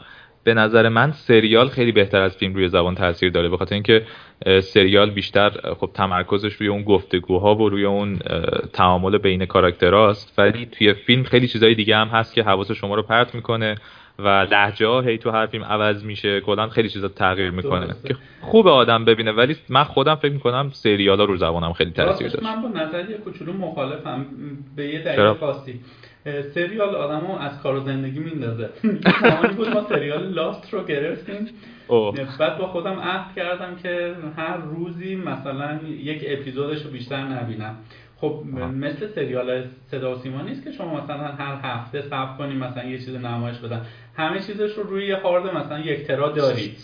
بعد این وسوسه میشی که ببینی یه بار می‌بینی مثلا پنج ساعت داری می‌بینی و کلا از کار زندگی میافتی. این از بدیاش. اینم درست میفرمایین. آره آدم اگه وقتشون باید حواسش به وقتم باشه و اینا. و لاست هم من خودم دیدم. حالا اونم خوبه ولی مثلا یه سریالی که خیلی توصیه می‌کنم واسه زبان سریال فرندزه بله، که من اینو فکر کنم سه بار من کامل دیدمش. و خیلی جالبی که در مورد این سریال هست نمی‌دونم منظر موافقی یا نه. یه ذره انگار از لحاظ فرهنگی اون چیزایی که اونا بهش میخندن ما هم بهش میخندیم. برامون خنده داره. یعنی خیلی احساس کالچر گپ نمی‌کنه آدم وقتی این سریال رو می‌بینه. بیشتر ما من کسی هم دیدم که مثلا بهش گفت توصیه کردم برو فرندز رو ببین بعد دیده گفته این چقدر بیمزه بود. ولی باز بیشتر به کالچر ما هم میاد به خاطر اینکه خب ما culture مون از culture این ورم تاثیر پذیرفته و اون culture ی که توی که توی اون سریال می‌بینید culture مثلا 20 سال پیش اینجاست. نتیجه یه, یه رد پایی ازش توی فرهنگ ما هم هست. بله. خب بریم سراغ سوال امیر. گفتن یه سالایی که شما خب توی ایران بودید و به صورت freelancer کار می‌کردید. آها سوال اینه که آیا freelan... به صورت freelancer کار می‌کردید یا تیمی؟ و اگه تجربه تو این زمینه دارید برامون بگید. و حالا سوال بعدی رو بعدش می‌پرسم. اینو برامون میگی؟ اون زمانی که ایران بودید freelancer ی کار می‌کردید یا تیمی؟ خوبی ها و بدی های هر کدومش برامون بگو. من هر دوشو امتحان کردم و توی ایران freelance ی که کار کردم چیزی که ازش لذت می بردم مثلا ارتباط با مشتری واسم جالب بود. با اینکه حالا مشتری ایرانی خیلی مشکلات هم داره به خاطر اینکه اطلاعاتشون معمولا پایینه. ولی واسم جالب بود اینکه از همون فاز اول پروژه از برنامه ریزیش و اینا تا اجرای کار همش خودم دخیل باشم. تو کار تیمی معمولا ارتباط با مشتری من کمتر دخیل بودم. بیشتر تو قسمت فنی دخیل بودم. که خب هم خوبه هم بد ولی خب من اون ارتباط با مشتری رو دوست داشتم. و بخوام اگه مقایسه کنم فقط در ایران مقایسه کنم. اول خب تو ایران مقایسه بکن بعد مثلا خب اون طرف هم شما هم تیمی کار الان داری کار می‌کنید قبلا احتمالا فریلنسری کار کردی. چه از لحاظ بله. پیمنتی چه از لحاظ تعهدی طرفین و اینجور چیزا؟ خب اول راجع به ایران بخوام صحبت کنم. چیزی که من خیلی هم خودم دیدم هم از دیگران شنیدم اینه که کار تیمی توی ایران سخته و سخت می‌تونن کسی رو گیر بیارن که راحت بتونن باش کار تیمی بکنن با هم دیگه کنار بیان. واسه من اینطور نبود. من با همکلاسی دبیرستانم تیم شدیم و با یه نفر دیگه و خیلی با خوب با هم دیگه جوین شدیم. مثلا دوست بودیم با هم قبل از اینکه teammate باشیم مثلا. که این حالت به نظرم خیلی خوب جواب میده. ولی خب اگه واقعا سخت واسهتون با یکی تیم بشید و اینها احتمالا کار freelance ی خیلی هم خروجی کارتون بهتر میشه هم خودتون از کار بیشتر لذت می‌برید. نظر من اینه. و توی کانادا شرایط چجوره؟ اینجا توی کار تیمی به نظرم خیلی بهترن و یه عده هنوز هستن که واسه کار تیمی ساخته نشدن. کلا اصلا خیلی ذهنیتشون به کار تیمی نمی‌خوره. مشابه همون چیزایی که تو ایران دیده میشه. ولی کمترن. بیشتر آدما انقدر تو مدرسه کار تیمی بهشون آموزش داده شده و روشون کار شده که توی کار تیمی خوبن. خیلی به هم احترام می‌ذارن به نظر هم احترام می‌ذارن. خیلی سعی نمی‌کنن نظر خودشون رو تحمیل کنن. و اتفاقی که میفته اینه که وقتی شما کار تیمی می‌کنید نتیجه کار خیلی بهتر میشه تا اینکه بخواید خودتون به تنهایی مثلا freelancing و اینا انجام بدید. که واسه همین من اینجا کار تیمی رو خیلی دوست دارم. درسته. گر... خب. گرچه کار ببخشید. گرچه کار freelancing هم انجام دادم ولی مثلا همین الان دیگه اگه جایی بام تماس می‌گیرن میگن که مثلا پروژه freelancing قبول می‌کنی میگم نه چون واقعا حال و حوصله‌اش ندارم من راستش من خب تجربیات خودم میگه که کار freelance ی شاید شما مثلا یه پول قلمبه یهو میره تو جیب خودت خیلی مزه میده و اینا ولی عواقبش خیلی تیره و تاره. مثلا وسط عروسی هستی مثلا وسط مهمونی رفتی مسافرت یه بار زنگ می‌زنه مثلا میگه سایت من down ه. و انتظارات عجیب غریبم گاهن دارن و رو همین حساب من خودم خیلی موافقش نیستم. نمی‌دونم چرا با من موافقی. درست میگه. خب دردسرش بیشتره ولی خب درآمدش هم بیشتره. حالا ایرانو نمی‌دونم ولی اینجا یه نفر که freelancing می‌کنه درآمد ساعتیش مثلا شاید مثلا ساعتی 80 90 دلار 100 دلار در بیاره.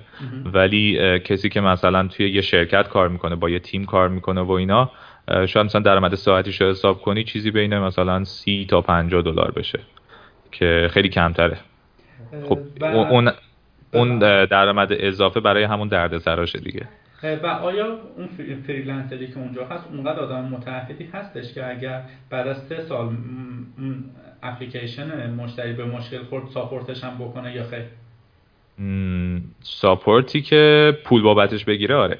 ولی خیلی اینجا شفاف از همون اول صحبت می‌کنن که آره من پروژه از اینجا شروع میشه اینجا تموم میشه دیگه. بعدش مثلا من هیچ مسئولیتی ندارم. اگه نیاز به support داشتی مثلا support رو می‌تونیم با هم دیگه مذاکره کنیم و به توافق برسیم. و واسه تمام این مراحل هم معمولا یه agreement ی چیزی امضا می‌کنن توافق ای که هیچ چیزی شبهه توش نباشه. و دقیقا مشخص می‌کنن برنا... مسئولیت های freelancer چیه مسئولیت های مشتری چیه. و چطور می‌تونه این قرارداد ترمینیت بشه لغو بشه و همه اینا مشخصه. واسه همین اینجور مسائل کمتر پیش میاد. و خود مشتری های اینجا هم مثلا من تا, جا تا الان هرچی دیدم فرهنگ و شعورشون در حدی بوده که مثلا خارج از ساعت کاری هیچ وقت مزاحمتون سعی می‌کنن نشن. حتی مثلا کار خیلی مهم هم باشه ایمیل می‌زنن تلفن نمی‌زنن. مگر اینکه خیلی خیلی چیز حیاتی باشه مثلا. بله. خب بریم سراغ سوال بعدی این که یه جای شما فرمودید که اساتیدتون تو توی دانشگاه سورس معرفی می‌کردن شما تو رشته دانشگاهیتون مثلا سورس های انگلیسی رو انتخاب می‌کردید. در بله. زمینه یادگیری برنامه نویسی و وب چه منابعی داشتید؟ انگلیسی بود یا فارسی بود؟ اگر هم احساس می‌کنید یک سایتی هست که نامش رو ببرید براش تبلیغ میشه ما اصلا مشکلی نداریم. کتاب سایت هر چیزی که ازش استفاده کردید رو می‌تونید بگید. بسیار عالی. من خودم که از اول که شروع کردم اول اول, اول که من خودم تجربی کار کردم. یعنی شروع کردم خودم مثلا با نرم افزار و اینا و رفتن. اون زمان مثلا Microsoft FrontPage نمی‌دونم حالا شنونده ها کسی یادش هست یا نه. و اون تجربی پیش رفتنه رو توی در ابتدا به خصوص توصیه نمی کنم اون مسیری که من رفتم چون خیلی کند بود. و برای ابتدای کار توصیم خوندن کتاب برای بیشتر افراد کتاب فارسی توصیه می‌کنم اولش. به خاطر اینکه اون اول اول خیلی احتمالش هست وقتی کتاب انگلیسی می‌خونن بدجور گیج بشن و علاقهشون از دست بدن. ولی بعد از اینکه یک یکی دو کتاب خوندن مثلا HTML و CSS رو رفتن از کتاب فارسی یاد گرفتن. دیگه بعدش توصیه اینه که دیگه دنبال منبع فارسی نرید. یعنی مزخرفی مثل سکان آکادمی اینا نه نه فرق من بیشتر ذهنیت هم الان متون و متون نوشتاری بیشتر. که متن فارسی وقتی می‌خونید چیز یه مشکلی که ایجاد می‌کنه اینه که کل ترما رو مثلا به فارسی یاد می‌گیرید همه چی خب همه سعی می‌کنن ترجمه کنن. بله، بله. بعد بعد توی اینترنت میمونید. مثلا یه اشکالی که دارید می‌خواید سرچ کنید جوابشو پیدا کنید نمی‌دونید انگلیسی چی میشه. یا یه همچین مشکلی پیدا می‌کنید. ولی اگه اون منبع آموزشی از اصطلاحات انگلیسی غافل نشه اونا هم تو کتابش بیاره. یا مثل آموزش های شما ویدیویی هستن آموزشاتون دیگه؟ قبلا ویدیویی بود دیگه پشت دستمون رو داغ کردیم ویدیویی تولید نکنیم الان دیگه تکست. آها. ولی با مثال و اینجور چیزا. بله. مثلا ما object رو در 99 درصد مواقع همون object می نویسیم نمیگیم شی.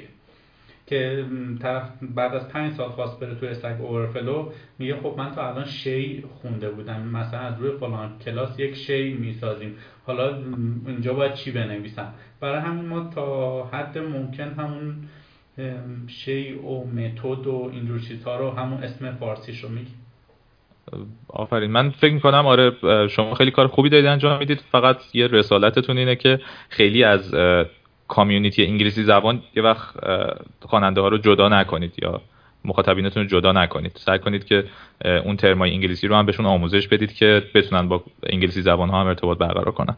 بله. و خب اگه آموزشاتون مثال های خیلی خوبی داره یا آموزش های ویدیویی دارین اینا به نظرم خیلی خوبه. خیلی چیزی یادت میاد؟ کتاب یا سایتی که کمکت کرده باشه اسمش رو؟ آره برای چیزهای خیلی ساده خیلی وقتا W3 Schools به دردم خورده که مثلا یه attribute رو نمی‌دونی یا یه attribute یادت نمیاد که value ش چی باید باشه. اون اونا رو سریع آدم میره یه W3 رو چک می‌کنه. بعد برای JavaScript اخیرا توی یکی دو سال اخیر سایت Mozilla خیلی منابع خوبی در اختیارمون قرار داده که همون search کنیم Mozilla مثلا JavaScript promises مثلا. کلی مقاله جالب و اینا تو سایتشون گذاشتن که توضیحات خیلی کاملی میده. دیگه سایت Smashing Magazine رو من خیلی recommend می‌کنم برای کسانی که از متوسط بالاترن مثلا همون نزدیک به سینیورن یا سینیورن که مقالاتش رو حتما بخونن. خیلی برای هم چه طراح های UI و UX چه برنامه نویسا خیلی مقالات خوبی داره. کلا منابع واسه سطح مبتدی و متوسط خیلی منبع من نمی‌شناسم چون اون منابعی که مثلا من استفاده کردم دیگه الان بکنم وجود ندارن ولی یه سری منابعی که خیلی توصیه می‌کنم ایناییه که گفتم به علاوه TechCrunch رو خیلی توصیه می‌کنم که به خصوص با توجه به اینکه توی ایران به استارتاپ و اینا هم خیلی علاقه دارن توصیه می‌کنم که TechCrunch رو همیشه یه نگاهی بندازید. TechCrunch اخبار تکنولوژیه و توش راجبه خیلی از استارتاپ های اینجا که ایده های جالبی دارن هم صحبت می‌کنه. و اینا رو که میرید ببینید برید اون استارتاپ ها سایتشون رو ببینید و ببینید که چیکار کردن چه ایده ای تازه ای زدن چه و شاید چه... بتونیم همون ایده رو بیاریم اینجا بومی سازی کنیم. آفرین دقیقا یه کاری که می‌تونن بکنن همونه یا اینکه کلی چیز یاد می‌گیرن. خیلی بعضی از این استارتاپ یه استفاده هایی از تکنولوژی کردن که شما مثلا به فکرتون اصلا در حالت عادی هیچ وقت نمی‌رسیده. و این کار به نظرم خیلی خوبه برید اینا رو یه نگاه بندازید. و یه, یه توصیه خیلی مهم دیگه هم که دارم این که به عنوان یک طراح یا برنامه نویس هر کسی که توی این صنعت فعالیت می‌کنه حتما توی توییتر باشید. توییتر یه خاصیت خیلی خوبی که داره اینه که هر وقت مقاله خب ما کلا توی اینترنت خیلی مقاله های خوب می‌خونیم. هر وقت از این مقاله می‌خونید نویسندش معمولا توی توییتر هست. و اون نویسنده رو که برید follow بکنید هم چیزهای دیگه ای که اون نویسنده میگه رو ازش آگاه میشید. همین که چیزایی که اون نویسنده خودش مثلا ریتوییت می‌کنه یا دوست داره و راجبشون پست می‌نویسه اینا رو همه رو به دست شما هم می‌رسه. و من شخصا از فکر کنم یکی دو, دو, دو سال پیش می‌کنم توی توییتر دیگه شروع کردم فالو کردن کسایی که مثلا توی اینترنت میشناختم و اینا و الان اکثر اخبار و مطالب مفید و آموزشی و این چیزهایی که به دستم می‌رسه از طریق توییتر خودم یه تجربه خیلی تلخی دارم از توییتر. خب اون زمانی که وارد این حوزه شدم یکی از اولین کارام این بود که شروع کنم follow کردن به خصوص توسعه دهنده های ایرانی. که اسم و رسمی دارن به حال کاری کردن و اینها. بعد پیش خودم فکر می‌کردم خب الان مثلا روزی چند تا توییت میشه مثلا در مورد فلان تکنولوژی در مورد Node.js نمی‌دونم این فناوری اومد اون فناوری آیندهش چی جوریه. قافل از اینکه می‌دیدم توییت هایی میاد که طرف مثلا میگه الان دارم جوجه کباب می‌خورم. الان پای قلیونم دارم نمی‌دونم دود حباب می‌کنم میرم هوا. باور کن. یعنی اصلا چندش آره. هم شد بعد ببخشید خواهش می‌کنم بگو. هم گفتم. جان سلام آره می‌دونم چی میگی. آره بعضی از توییتر اینطور استفاده می‌کنن. چه ایرانی چه خارجی کسایی پیدا میشن که اینطور استفاده می‌کنن. ولی من اون افراد رو اصلا فالو نمی‌کنم. افرادی هم که حتی راجع به تکنولوژی توییت می‌کنن ولی خیلی توییت می‌کنن. مثلا روزی طرف 5 تا توییت می‌کنه اونا رو هم فالو نمی‌کنم. چون فقط دیگه حوصله آدمو سر می‌بره. ولی کلی کلی آدم هست که چه ایرانی چه خارجی که واقعا سرشون به تنشون میارزه و توییت هایی هم که می‌کنن کلی کلی نکات آموزشی توشه. و حالا با این سیاستی که شما میگید اگر کاربرانمون شما رو در تو توییتر follow بکنن می‌تونن به اون منابعی از آدم های مفیدی که داری هم دسترسی پیدا کنن. درسته؟ آره حالا شاید من تو توییتر. جان؟ تو توییتر آدرست رو میگی؟ آدرسم هست اردلان می اگه اشتباه نکنم. بله. آره اردلان می. که آره می‌تونید برید ببینید که مثلا چه کسانی رو follow کردم اونا توشون خیلی آدمای جالب پیدا میشه. یه عدهشون مثلا کسایی که تو فیسبوک کار می‌کنن تو مثلا تو تیم ریاکت تو تیم ریاکت نیتیون یه سریشون کسایی که توی جامعه اوپن سورس کار می‌کنن لایبرری های خیلی خوب تولید کردن. و خودتون هم قطعا همچین کسایی که علاقه دارید حرفشون رو بشنوید توی اینترنت زیاد بهشون برمیخورید. همشون هم توی توییتر هستن. برید دنبالشون. بله. خب بریم سراغ سوال بعدی که هجیر عزیز در مورد چگونگی مهاجرت به کانادا سوال کردن که آیا برای مهاجرت مدرک تحصیلی یک بایده یا نه؟ یا مدرک دانشگاهی چقدر می‌تونه تاثیر گذار باشه؟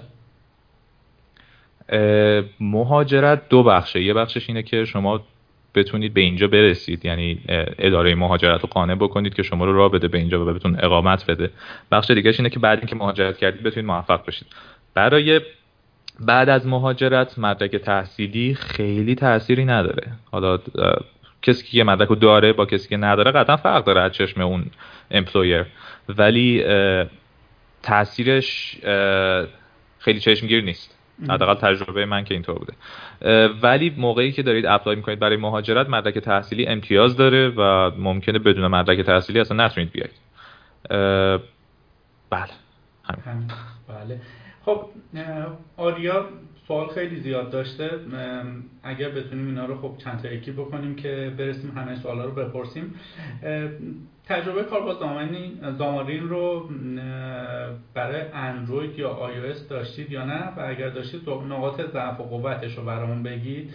و اینکه آیا اپستورها با برنامه نوشته شده با زامارین مشکلی ندارن؟ نه متاسفانه من تجربه با Xamarin نداشتم. راجبش فقط مطالعه داشتم خوندم اونم مال خیلی وقت پیش بوده الان خیلی خاطرم نیست. همین حد فکر می‌کنم اگه من اشتباه می‌کنم تصدیق کنید که با سی شارپ بایستی کد بزنیم. درسته؟ تا جایی تا جایی که من می‌دونم آره با سی شارپه و بعد سی شارپتون رو compile می‌کنه به یه زبان native. یعنی performance ش عین native میمونه. ولی خب باز شما باید برید یه سی شارپ و یا در از اون ابزارهایی که توی سی شارپ در اختیارتون قرار میدن و یاد بگیرید تا بتونید این app ا رو بسازید و اینو مثلا مقایسش که بکنید مثلا تو React Native خیلی چیزای کمی لازمه یاد بگیرید و من اونو بیشتر میپسندم. حالا این این ممکنه فقط ترجیح شخصی باشه. من خیلی نظری راجع به Xamarin نمیدم چون خودم باش کار نکردم. بله. خب قبلا در مورد obfuscate یک صحبت کوچیکی کردیم. آیا solution هایی برای مقابله با decode کردن app های اندرویدی و آی می‌تونید بهمون پیشنهاد بدید یا خیر؟ نه متاسفانه. چیز خاصی الان به ذهنم نمی‌رسه و توصیه هم, اینه که دنبالش نرید. به خاطر اینکه هر هر هر کاریش بکنید در از decrypt میشه. نمی‌تونید یه جوری encrypt ش کنید که نشه decrypt ش کرد. ولی همون در حد obfuscate بکنید به نظرم کافیه. خب شرکت های خیلی گنده چه جوری این کار می‌کنن؟ اونا هم ریسکش رو به جون می‌خرن یا نه؟ واقعا تیم دارن یه کاری می‌کنن که هیچ رقمه نمیشه decode ش کرد. آخه چه جور کدی باید باشه که لو رفتنش انقدر حساسه؟ معمولا شرکت های بزرگم آره حساسن روی اینکه مثلا app شون رو یه نفر نره کپی بکنه. ولی خب شما کدو که obfuscate می‌کنید کسی نمی‌تونه بره اینو کپی بکنه. یه, یه چیزای خیلی کلی رو می‌تونه توش بفهمه که آره logic ش مثلا اینطوری. تنها حالتی که من می‌تونم تصور کنم که شما بخواید encrypt بکنید اینه که مثلا یه الگوریتم خیلی خاصی داشته باشید که یه image processing که خیلی جالبی بکنه. مثلا الگوریتم پشت Snap که میاد یه چیزی روی مثلا تصویر طرف می‌ذاره. که توی اون حالت نمی‌دونم چیزی که واقعا میشه راجبش تحقیق کرد که چطوری میشه اون الگوریتمتون رو protect کرد. درسته. سوال بعدی که آریا کرده اینه که آیا framework برای برنامه نویسی app ای اندرویدی به زبان Java وجود داره که امنیت برنامه رو بالا ببره و یک framework در اختیار برنامه قرار بده که برنامه bug کمتری داشته باشه؟ که من خودم بعید می‌دونم چنین چیزی وجود داشته باشه ولی حالا جواب شما رو بشنویم. نه منم که نه من جوابی برای این سوال ندارم به خاطر اینکه من جاوا برای توسعه اندروید اصلا استفاده نکردم. من جاوا زمانی که هنوز اندروید نبود یکم یاد گرفتم و نمی‌تونم جواب این سوالو بدم. و سوال بعدیش اینه که برای رمزگذاری اطلاعاتی که در واقع کاربر ارسال می‌کنه برای سرور راهکاری پیشنهاد می‌دید؟ مثلا ما توی وب مثلا از HTTPS استفاده می‌کنیم اونجا چی جوری می‌تونیم secure کنیم؟ این بحث رو من خیلی عمیق دنبالش نرفتم ولی در حدی که من اطلاعات دارم همون SSL شما استفاده بکنید باید کافی باشه. توی توی یه سری app های بانکی و اینا تا جایی که من شنیدم یه جور encryption های دیگه هم به علاوه SSL انجام میدن ولی خب این این case های خیلی خاصه. و من تا حالا دنبالش نرفتم ببینم اون encryption رو به چه method ی انجام میدن. درسته. خب برای اندروید ما بخش در واقع UI رو با XML کد نویسی می‌کنیم. برای iOS من نمی‌دونم چیه. حالا سوال دوستمون اینه که آیا یک framework ی هستش که در واقع برای اندروید و iOS و اینها اون بخش UI رو بشه باش کد نویسی کرد؟ همون من گفتم من کار native نکردم تا حالا. و راجع به این سوال نمی‌تونم بگم. ولی خب همیشه امکان این وجود داره که آدم مثلا از واسه UI ش از React Native مثلا استفاده بکنه. که در این صورت مثلا من دیدم کلی فریم کلی UI frame واسه React Native هست. این فقط یه option ه ولی واسه اینکه تو خود native یه فریم باشه چیزی اطلاع ندارم. پس اگه اجازه بدید سوالایی که خیلی مرتبط با native ان رو ما skip کنیم که برسیم به اون چیزهایی که در واقع بیشتر می‌تونیم در موردش عمیق صحبت بکنیم. فکر خوبی؟ اون زمان که شما ایران بودی خب کافه بازار بود. شما باش آشنایی داشتی؟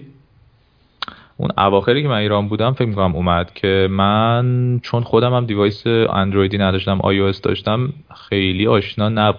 خیلی فقط شنیده بودم راجبش در این حد.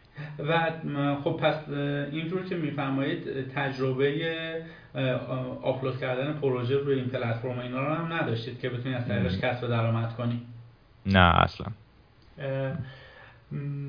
خب هیچی دیگه بریم سوال بعدی. بازار کار طراحی وب هم فرانت هم بک در چند سال آینده رو چطور میمونید؟ خب قبلا شما گفتید که آینده رو ما تو دنیای آیتی بایستی چهار ساله در نظر بگیریم در بهترین حالت.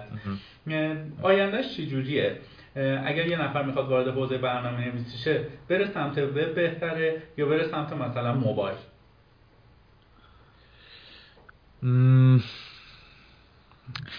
توصیه من اینه که الان این اکوسیستم ما واسه توسعه وب و موبایل خیلی سریع داره تغییر می‌کنه متحول میشه.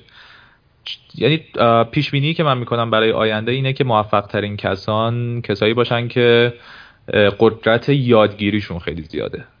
یعنی فصل لرنرن و خیلی نمی‌دونم چه کلمه به کار درست باشه خیلی دوگیم نمیشن روی یه تکنولوژی. کسی که مثلا یه تکنولوژی رو یاد می‌گیره حالا خیلی هم عمیق یاد می‌گیره خیلی هم خوب.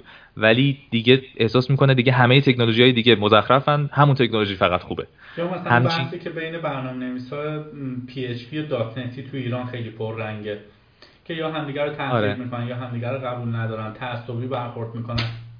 آره بعد این وسط که اینا مثلا دارن با هم دیگه بحث می‌کنن یکی هم هست که زبل هر لحظه داره نگاه می‌کنه که کدوم از این plat زبان ها پلتفرما مزایای بیشتری داره آفر می‌کنه میره دنبال اون. و چیزی که واسه این مهارت لازمه اینه که آدم قدرت یادگیریش خوب باشه. به نظر من چیز اگه می‌خواید در آینده در آینده موفق باشید توی این مارکت باید قدرت یادگیریتون خوب باشه که برای یادگیری به زبان هم نیاز دارید. و آره توصیه هم اینه. و ما و حالا اگه سوالشون در مورد اینه که مثلا طراحی وب در آینده آیا رونق خواهد داشت یا نه قطعا خواهد داشت. الان روز به روز داره نیاز بیشتر میشه. روز به روز دارن اپلیکیشن ها از اپلیکیشن های تحت سیستم عامل میرن تحت وب میشن. و من فکر می‌کنم حالا حالا ها نیاز نیازهای مارکت به اندازه کافی براش کار متخصص وجود نداره. البته خب داریم می‌بینیم که روز به روز در واقع دیوایس های هلد یا اون چیزی که مثل موبایل ما می‌گیریم تو دستمون باش کار می‌کنیم هی داره بیشتر میشه و وب کم رنگتر میشه. آیا منی که طراح وب هستم نباید یه ذره احساس خطر کنم و امنیت شغلیم رو در خطر ببینم؟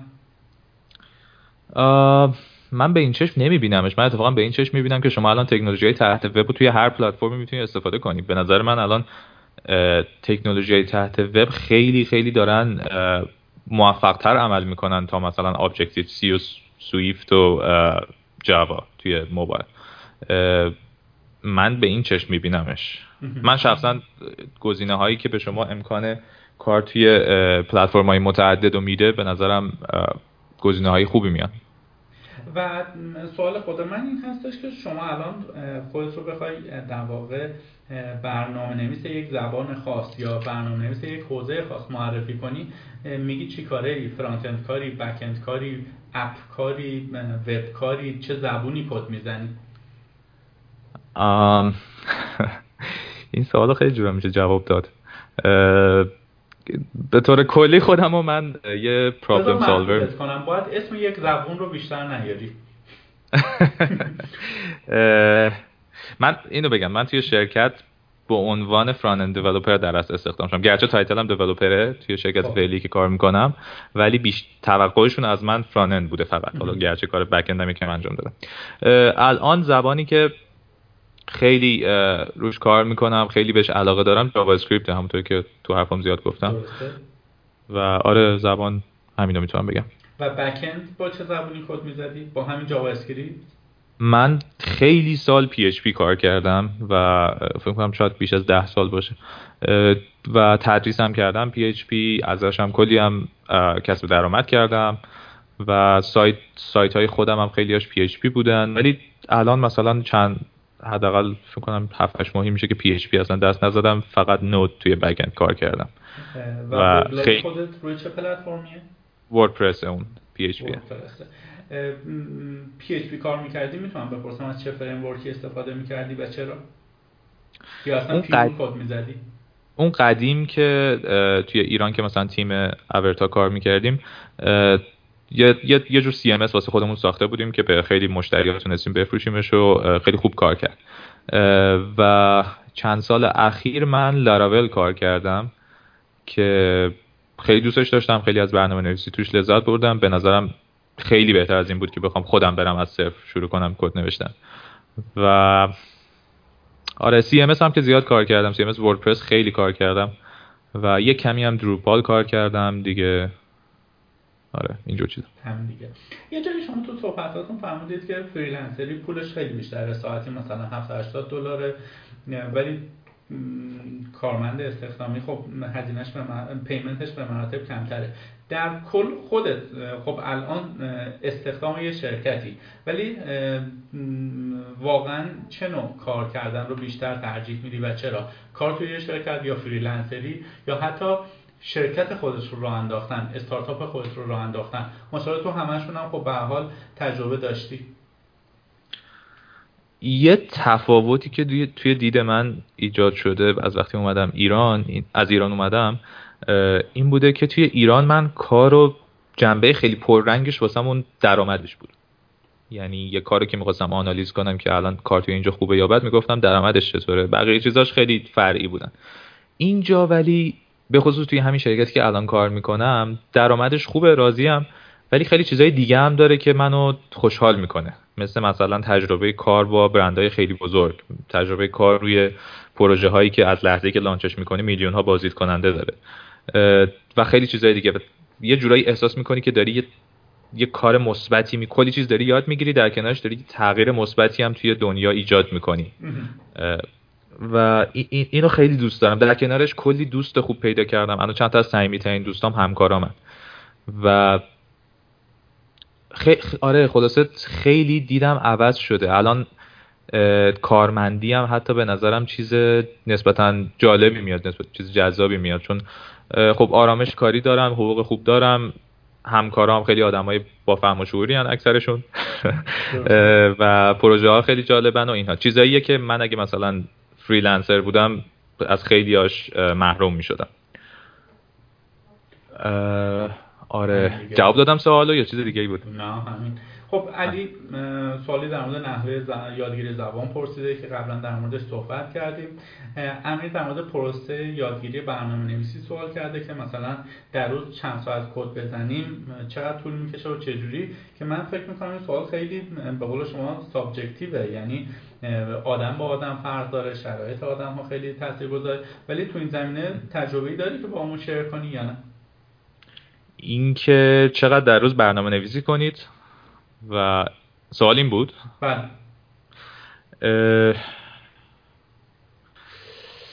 والا آره به شما درست میگید که خیلی سلیقه‌ایه و سابجکتیوه. و من خودم روشی که من خودم کار کردم این بود که مثلا توی دبیرستان و اینا خونه که می‌رسیدم مثلا یکم اول می‌رفتم ول میگشتم توی اینترنت و بازی می‌کردم و این حرفا. و بعدش می‌رفتم خیلی با علاقه شروع می‌کردم برنامه نویسی تمرین کردن. فکر کنم اگه علاقش باشه یعنی فکر کنم این اپروچ اشتباهی که اول فکر کنی که من چند ساعت باید روش وقت بذارم فکر کنم اول باید سعی کنی اون علاقش رو تو خودت ایجاد کنی بعد دیگه بذاری علاقت تعیین کنه چقدر وقت می‌ذاری. و کسی که علاقه‌مند باشه طبیعتا تا حدی که بتونه وقت می‌ذاره و موفق میشه. بله. خب حالا یه ذره سوالای شخصی هم ازت بپرسیم. IDE مورد استفاده چیه؟ IDE من Sublime رو استفاده می‌کنم و WebStorm هم استفاده می‌کنم. IntelliJ هم بعضی وقتا پیش اومده استفاده کردم. محیط کد نویسی dark یا light dark dark آره light که شبا چشم آدم می‌زنه خیلی عجب بله. و سیستم عامل چیه؟ سیستم عاملم من پی سی دارم یه دونه مک تو خونه دارم یه دونه مک سر کار دارم. اونجا بیشتر توسعه دندان مکن یا نه؟ آزادن توی شرکت هرچی می‌خوان استفاده کنن. بیشتر مکن و من خودم توی ایران فقط ویندوز استفاده کردم ولی اینجا که اومدم از زمانی که با مک شروع کردم کار کردن دیگه فقط Mac کار کردم. و دلیل خاصی داره. آیا Mac user friendly تره که اونجا؟ یا یک اجبار خاصه یا با کلاس بودن؟ چیه دلیلش که مثلا ما عکس های فیسبوک رو search می‌کنیم توسعه دهنده‌ان همه یه MacBook جلوشونه.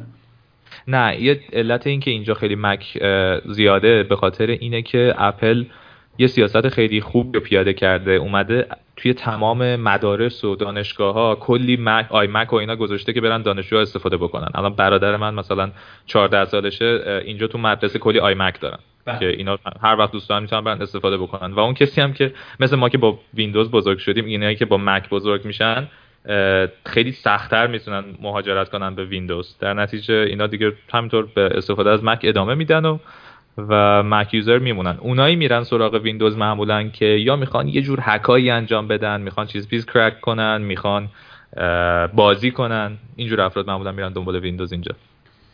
درسته. و چه database هایی استفاده میشه اونجا؟ چه database این این سوال خیلی بزرگی کوچیک پروژه مثلا خیلی, خیلی چیزا بستگی داره. آره ولی توی مثلا خب پروژه‌ای که PHP انجام میدن بیشتر اونایی که من کار کردم MySQL یا MySQL استفاده شده بله. و با Node که بیشتر Mongo استفاده می‌کنن ولی مثلا الان من مثلا من دارم یه پروژه Node کار می‌کنم که واسهش از DocumentDB توی پلتفرم Azure داریم استفاده می‌کنیم آره خیلی database ها هست و هر کدوم از این سیستم های hosting مثل Azure یا AWS یا Google Cloud اینا یه جور سیستم database proprietary خودشون هم دارن که بعضا آدم از اینا استفاده می‌کنه چون جواب اون پروژه رو میده. ولی کلا ما یه database خاص تو ذهنمون نیست که همیشه اینو استفاده بکنیم. همیشه هر پروژه‌ای که می‌خوایم انجام بدیم قبلش باید یه research بکنیم ببینیم که اون تکنولوژی که می‌خوایم استفاده کنیم واسه اون پروژه چی باشه. درسته. کاملا بستگی داره به اون پروژه. بله. nice. سلام و عرض ادب داشتن. گفتن که کد زدن زیاد باعث میشه که چشممون ضعیف بشه. و اول اینکه خود شما که عینک استفاده نمی‌کنید من خیر. عینک استفاده نمی‌کنم. آیا حالا این سوالو برام بگو که کد زدن زیاد باعث میشه که چشم در برنامه ضعیف بشه و چه پیشنهادی براش دارید؟ مخصوصا برای عینکی ها من والا فکر کنم این جوابی پزشک بتونه بهتر بده. ولی من یه کاری که خودم می‌کنم اینه که نور مانیتور همیشه سعی می‌کنم توی کمترین حالتی که اذیتم نمی‌کنه نگه دارم. خیلی نور مانیتور زیاد نمی‌کنه. و نمی‌دونم این برای چشم ضرر داره یا نه ولی من یه نرم افزاری هم رو لپتاپم کامپیوترم نصب کردم که گرمی رنگ ها رو نسبت به ساعت روز تغییر میده. اسم این نرم افزار فلاکسه که برای مکه ولی برای ویندوز هم باید گزینه‌های مشابه باشه. که این روی خوابم می‌دونم خیلی تاثیر خوب گذاشته. شب وقتی با کامپیوتر کار می‌کنم بعد خواب نمیشم. ولی نمی‌دونم روی بینایی هم تاثیر داره یا نه. درسته. اردلان عزیز یه مشکلی که ما داریم اینه که تو ایران خیلی از آدم به خصوص اونایی که مبتدی هستن مفهوم UI و UX رو یه کوچولو با هم دیگه قاطی می‌کنن.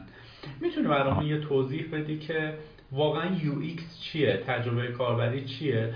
و بعید می‌دونم توی دانشگاه چیزی باشه که course ی باشه آدم بتونه بره تو مثلا enroll کنه و یادش بگیره. از کجا باید اصلا این رو یاد بگیریم و position شغلی خاصی الان هست که اونجا درآمدش به مراتب بیشتر از یه برنامه نویس باشه برای UX کارا؟ جواب این سوالو من سعی می‌کنم بدم. فقط من یک لحظه با اجازهتون برم یه دستمال بیارم. اینجا من دچار خون ریزی شدم. الان الان میام.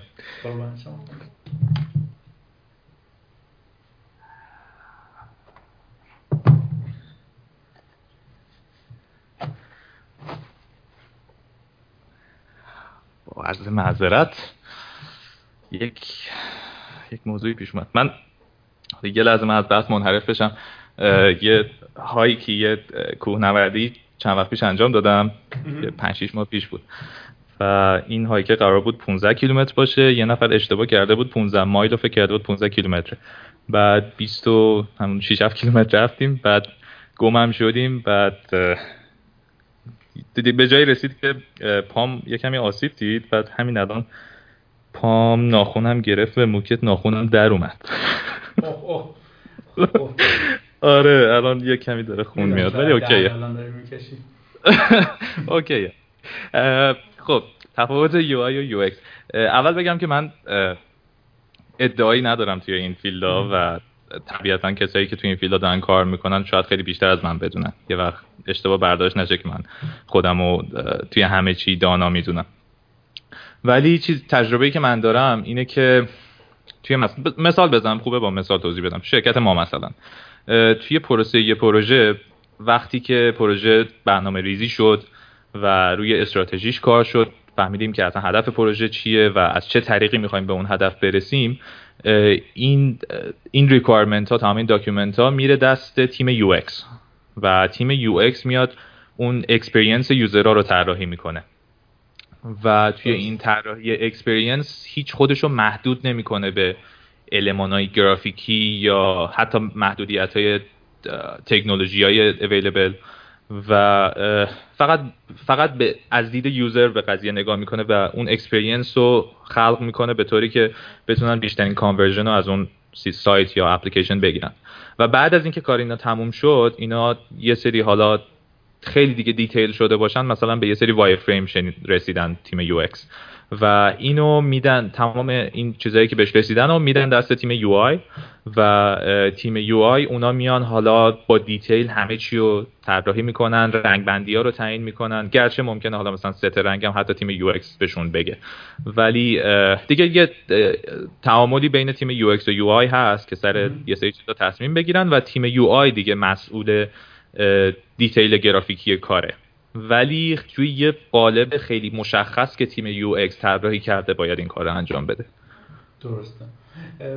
و اینکه می‌تونی یه ذره آمار ارقام در مورد سطح درآمد در واقع طراحان تجربه کاربری برام بگی یا نه؟ سطح درآمدشون قطعا از UI بالاتره به خاطر اینکه خب نیاز بیشتره نیاز بیشتر نیست ولی عرضه کمتره. یعنی آدمایی که UX بلدن کمترن و سطح درآمدشون من حالا رقم دقیق چیزی الان تو ذهنم نیست. ولی مثلا تو شرکت خودمون می‌دونم که کسایی تو تیم UX directorا و اینا کسایی داریم که سالی دارن 140 50 هزار دلار می‌گیرن. به خاطر اینکه مثلا director UX design هستن. که به ما میشه 25 30 میلیون تومن درسته؟ در ماه. فکر کنم بیشتر میشه. 140 50 هزار میشه حدود 350 360 70 میلیون تومن در سال که میشه آره آره 30 میلیون تومن در ماه. یه چیزی میشه. آره که درآمد خیلی خوبی اینجا حساب میشه. ولی مثلا توی یو آی فکر کنم درآمدها مثلا یه 15 درصد از این حداقل کمتر باشه. کمتر باشه. و بکند چطور؟ بکند خیلی بستگی داره تو چه شرکتی کار کنید. بعضی شرکت ها هستن کم پول میدن بعضی شرکت ها هستن که همون 120 هزار دلار در سال میدن. و بستگی داره به نوع پروژه و اینها. طب... معمولا پروژه هایی که حساس تره مثلا downtime اصلا نباید داشته باشه bug اصلا نباید داشته باشه رو security خیلی حساسن اینجور پروژه ها خیلی هم خوب روشون پول میدن ولی خب مسئولیتش هم زیاده. درسته. خب پاتریوت پرسیدن توی کشور خارجی. جونم. می‌تونه یه چیز یادم نره بگم. بله. یکی از چیزایی که خوبه بدونن مخاطبین اینه که شغلایی که درآمدشون اینجا زیاد میشه معمولا شغلایی که بالای 100 هزار دلارن. اینا نوع به نوع قرارداد رو تنظیم می‌کنن که حتی خارج از ساعت کاری هم می‌تونن با اون آدم رو تماس بگیرن. مثلا شما اگه یه بک اند دیولپر باشید روی یه پروژه حساس کار می‌کنید یهو ممکنه ساعت 12 شب یه زنگ بهتون بزنن بگن که این سایت داون شده سری برو مثلا درستش کن. یعنی اون پول زیاد بدون مسئولیت نمیاد. بله. خب طبیعی هم هستش. پاتریوت سوال کرده که تو کشور خارجی برنامه نویسای حرفه‌ای باید چه سطحی از تسلط رو مباحث ریاضیات داشته باشن؟ آیا واقعا یک برنامه نویس خوب کسیه که ریاضیش هم خوب باشه یا نه؟ ربطی نداره. سوال خوبیه. فکر من من چیزی که بیشتر به نظر آمده اینه که منطق باید منطق آدم باید قوی باشه. ریاضی خیلی از چیزهایی که مثلا من تو دانشگاه خوندم به دردم هیچ نخورده توی چه برنامه نویسی چه چیزهای دیگه. شاید مثلا ده 20 درصدش به دردم خورده. ولی خب یه فایده ای که ریاضی یاد گرفتن واسم داشته این بوده که تونستم مسائل پیچیده رو قبل اینطوری بگم. قبل اینکه اون ریاضی پیچیده رو بخونم شاید تو برنامه نویسی به یه سری مسائل پیچیده می‌رسیدم هیچ راه حلی نمی‌تونستم واسهشون بدم. ولی وقتی که اون مسائل پیچیده ریاضی رو خوندم یه جورایی راه حل یاد گرفتم. راه لزوما اون مسائل ریاضی که یاد گرفتم راجع به اون مسئله برنامه نویسی نبوده ولی به من قدرت حل اون مسائل رو داده. نمی‌دونم خوب یعنی بیان کردم. روش مثلا به یک پرابلم از چند زاویه مختلف نگاه بکنی آره مثلا. آره. و من خب مثلا ریاضیم نسبتا خوب بوده. الان مثلا سر کار خیلی وقتا بعضی مسائل برنامه نویسی که پیش میاد مثلا همکارم که یه همکاری دارم که فکر کنم دانشگاه نرفته فقط یه کالج رفته یه دوره گذرونده. اون مثلا یه مسائل ریاضی رو یه محاسبات و اینا رو اصلا نمی‌فهمه. و الکی سرش رو فقط تکون میده. ولی این مثلا یه نفره حالا اینطوره حالا تمام اینطوری نیست. و یه, جا... یه جایی که محاسبات ریاضی جالبی به دردم خورد همین توسعه هالولنز بود که تو اون محاسبات سه بعدی محیطی که باید انجام می‌دادیم با کلی ماتریس و اینا سر کار داشتم و باید مثلا حساب می‌کردم که الان مثلا user داره به اینجا نگاه می‌کنه خط عمود بر نگاهش رو حساب کنی مثلا به اون شیء سه بعدی که می‌رسه مثلا زاویهش با فلان object چیه؟ که اینجور چیزا مثلا باید محاسبات سه بعدی انجام می‌دادم و اینا. مباحث جالبی بود که فکر نمی‌کردم هیچ وقت انقدر به دردم بخوره. خب خدا رو شکر به حال این چیزای تئوری که خوندید برای شما یه جا کاربرد داشت بله. سوال بعدی اینه که دیدگاه شما در ارتباط با مسابقات برنامه نویسی چیه؟ و آیا اصلا کمکی می‌کنه که دانش برنامه نویس بالا برن یا نه؟ من خودم هیچ مسابقه ای چرا؟ مسابقه اون روبو روبوکاپ؟ یه همچین مسابقه بود تو ایران. آره اونو شرکت کردم که بعد نبود. یه سری چیزا به خاطر اون مسابقه مثلا خوندم و یاد گرفتم. ولی دیگه دنبال مسابقه نرفتم. و خودم شخصا انگیزه ای حس نمی کنم واسه شرکت تو مسابقات. واسه کسی که مثلا خیلی جونیره شاید خیلی جذاب باشه. و ولی اینم بگم که این تم این اینجور تیپ سوالایی که مثلا توی مسابقات میاد به نظرم خوبه که برنامه نویسا چند وقت بار از اینجور تیپ سوالات حل کنن. چون که یه جور تمرین مغزی واسمون حساب میشه. بعضی وقتا ما درسته که روی پروژه های مثلا سخت واقعی کار می‌کنیم و اینا. ولی بعضی وقتا مهارت های برنامه نویسیمون یه سری مهارت ها میمونه خاک می‌خوره. خیلی ازش استفاده نمی‌کنیم.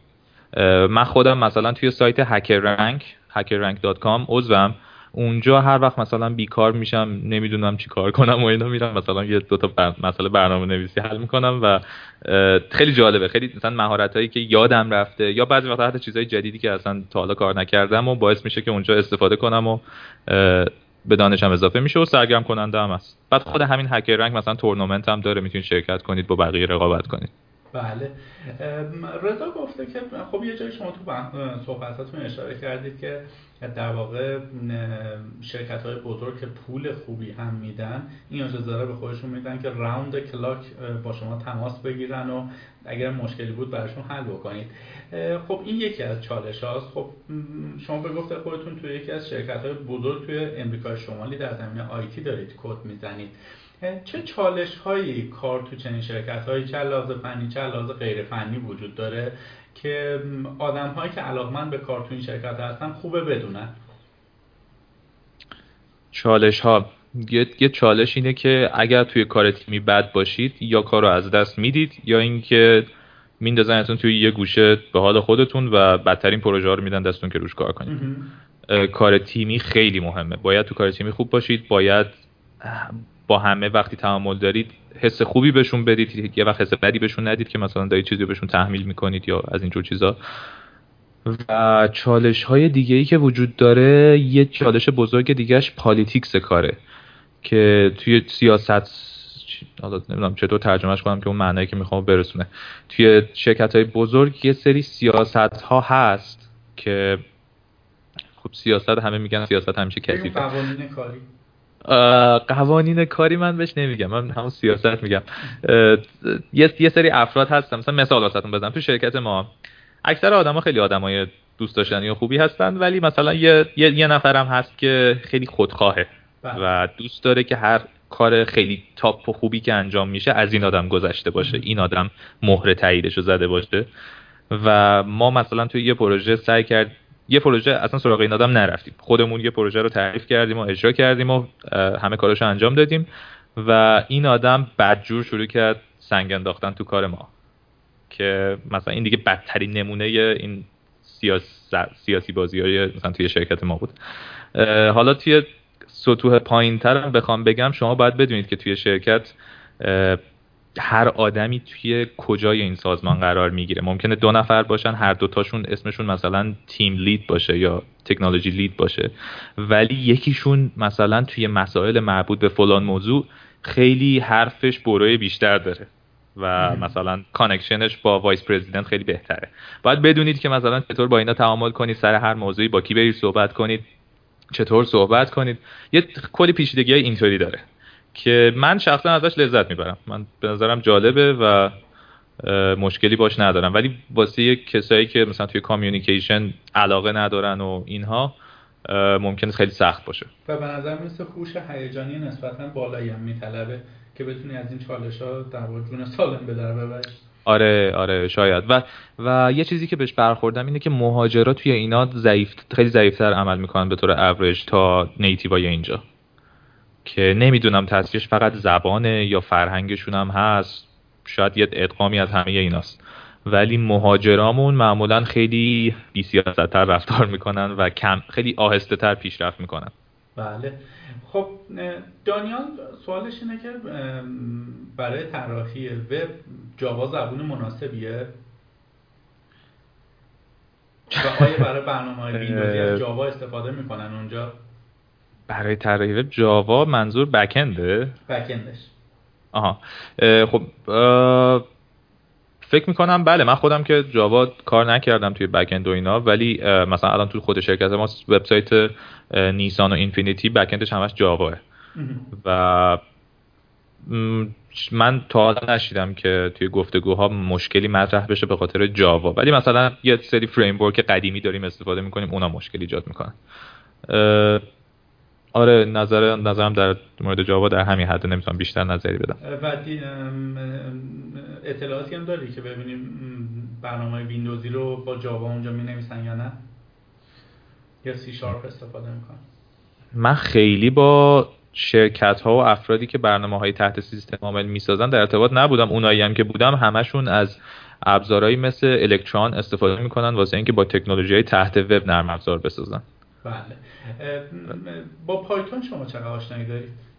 خیلی کم خیلی. تو همون HackerRank برای حل بعضی مسائل که مثلا با JavaScript و این چیزا نمی‌شد از پایتون استفاده کردم. ولی خیلی تجربه کمه شرکت شما web applicationی رو با پایتون کد زده back-endش یا خیر تا جایی که من می‌دونم نه. خب پس سوال این دوستمون رو هم حالا بهتره که نپرسیم. دیدگاهتون در مورد آینده برنامه نویسی چیه؟ آیا انقدر خروجی که در واقع دانشگاه ها داره میده بیرون bootcamp ها میده بیرون نمی‌دونم آدم ها به صورت self-study می‌خونن. اشباع نمیشه. آره همونطور که گفتم به نظرم اصلا اشباع نمیشه. تنها جایی که من بهش فکر می‌کنم که ممکنه مشکل ایجاد کنه اینه که machine learning و این artificial intelligence و اینا به حدی برسه که ربات هایی بتونن ساخته بشن که خیلی کار سریعتر و automated تر بکنن. که در اون صورت ممکنه مشکل ایجاد بشه. ولی فکر می‌کنم کم کم 20 سال فاصله داریم تا اونجا. بله. خب به ما آره. سال نمیده پس. آره شما گفته که شما حالا خیلی هم خصوص شخصیه. اگر خواستی می‌تونی جواب ندی مشکل سربازی تو چجوری حل کردی برای مهاجرت؟ من گفتم مادر بدم جدا شده بودن واسه همین کفالت تونستم بگیرم. بله. و در مورد زبان پرسیدن که اینو قبلا در واقع پاسخ دادیم. سوال آخرش هم راجع به طراحی وبه که کدوم سمت برم بهتره؟ طراحی قالب برای CMS های مثل WordPress یا اینکه برنامه نویسی سیستم های تحت وب.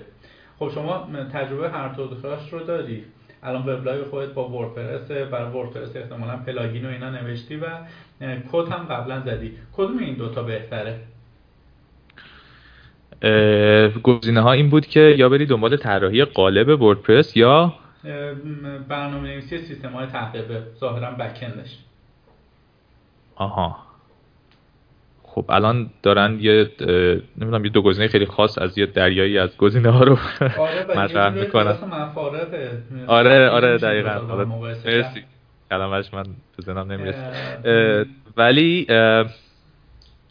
توضیحی که من دارم حالا نمی‌دونم سطح این ایشون چجوریه ولی اگه تو سطح خوبی نیستن دارن یاد می‌گیرن توصیه اینه که یه راست نرن سراغ CMS و اینها. سراغ مثلا قالب ساختن واسه WordPress و این حرفا. اول سعی کنن مهارتاشون رو تقویت کنن و بعدش حالا بسته به اینکه از چه راهی می‌خوان کسب درآمد کنن چه ایده هایی دارن و اینا ممکنه طراحی قالب و plugin WordPress جواب بده ممکنه سیستم خودشون رو مجبور باشن بسازن. خیلی خیلی به خیلی چیزا بستگی داره. هر دوتاش راه های خوبیه برای یه عده جواب میده و انتخابش به این سادگی نیست. بله. رسول یه سوال جالبی پرسیده. میگه خیلی جوگیر میشن میرن اونور آب. میگن خب اونجا در واقع مدینه فاضله است درآمدها زیاده 150 هزار دلاره و اینها. ولی در نهایت وقتی مقایسه می‌کنی می‌بینی اگه ایران هم آدم باورزایی باشی می‌تونی درآمد خوبی داشته باشی. دیدگاه شما رو در مورد این قضیه می‌خوام بدونم که آیا واقعا یک آدمی که یه آدم حرفه‌ای اگر باشه مثلا سینیور باشه چه توی مثلا ایران باشه چه توی کانادا اوتیس توی دیگه کشور جهان اول باشه واقعا اونقدر فرق می‌کنه براشون یا نه؟ اینم یکم منو یاد همون حرفم انداخت که گفتم تو ایران که بودم پول واسم فاکتور اصلی بود. اینجا که میاید درآمدتون خب قطعا نسبت به ایران بیشتر میشه. ولی اگه دلیل اگه دلیلتون فقط درآمد باشه و همینطور هم بمونه احتمالا راضی نمیشید.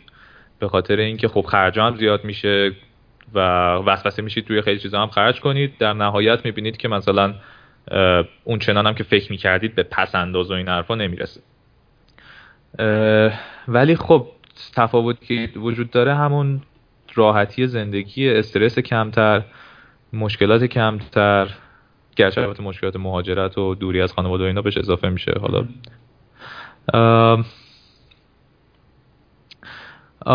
من فکر می‌کنم یه, یه چیزی یه, یه چیزی که من خیلی توی خود مخاطبین وبلاگ هم کلا کسایی که تو ایران هستن دیدم اینه که یه دیدگاه های خیلی اکستریم دارن. یه عده میگن که خارج خیلی خوبه یه عده میگن خارج خیلی بده.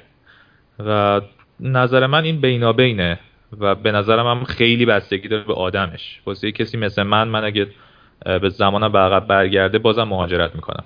به خاطر اینکه این این مهاجرت خیلی منو جلو انداخت. ولی خیلی هم هستن که شرایطشون رو وقتی میشنون بهشون میگم نه تو مهاجرت نکن تو الان ایران واست خیلی بهتره.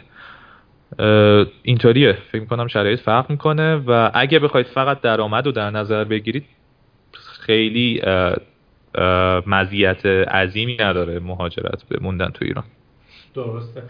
شهرام هم سوالی که داره اینه که برای یک نفری که مهاجرت می‌کنه به چه شکل می‌تونه time management بکنه و یک تعادلی بین کار و زندگیش برقرار بکنه؟ در عین حال خب در زمینه IT شما باید روز به روز هر روز باید update باشی. این مشکل رو چجوری میشه رفع کرد؟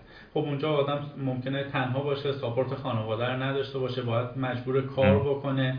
مثل اینجا نیست که یک پدری باشه خرج شما رو بده مثلا بتونی راحت برای خودت مطالعه کنی و اینها. آیا واقعا این چالشی هست که آدم بخواد دغدغش باشه یا نه؟ دقیقا. این یکی از چالش های بزرگ این فیلد کاری ماست که باید معلوماتتون همیشه به روز نگه دارید.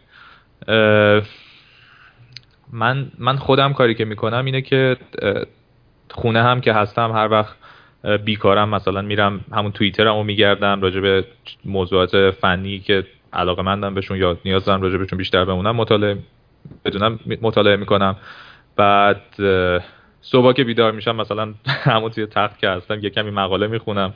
کلا همیشه دارم می‌خونم و فکر می‌کنم کسی که می‌خواد توی این صنعت موفق باشه باید این کارو بکنه. حالا یه نفر که مهاجر حمایت کسی هم نداره سختتر میشه واسش. ولی شدنیه. ولی خب یه چیزی که باید دقت کرد وقت آزاد واسه شما کمتر میمونه به عنوان یه مهاجر. در نتیجه خیلی رو این حساب نکنید که من الان رفتم اونجا کلاس زبان میرم اینا زبان ها مثلا خوب می‌کنم. نیازی نیست از ایران خیلی کار کنم. به نظر من هر هر کاری که هر چیزی که می‌خواید یاد بگیرید از ایران تا می‌تونید یاد بگیرید.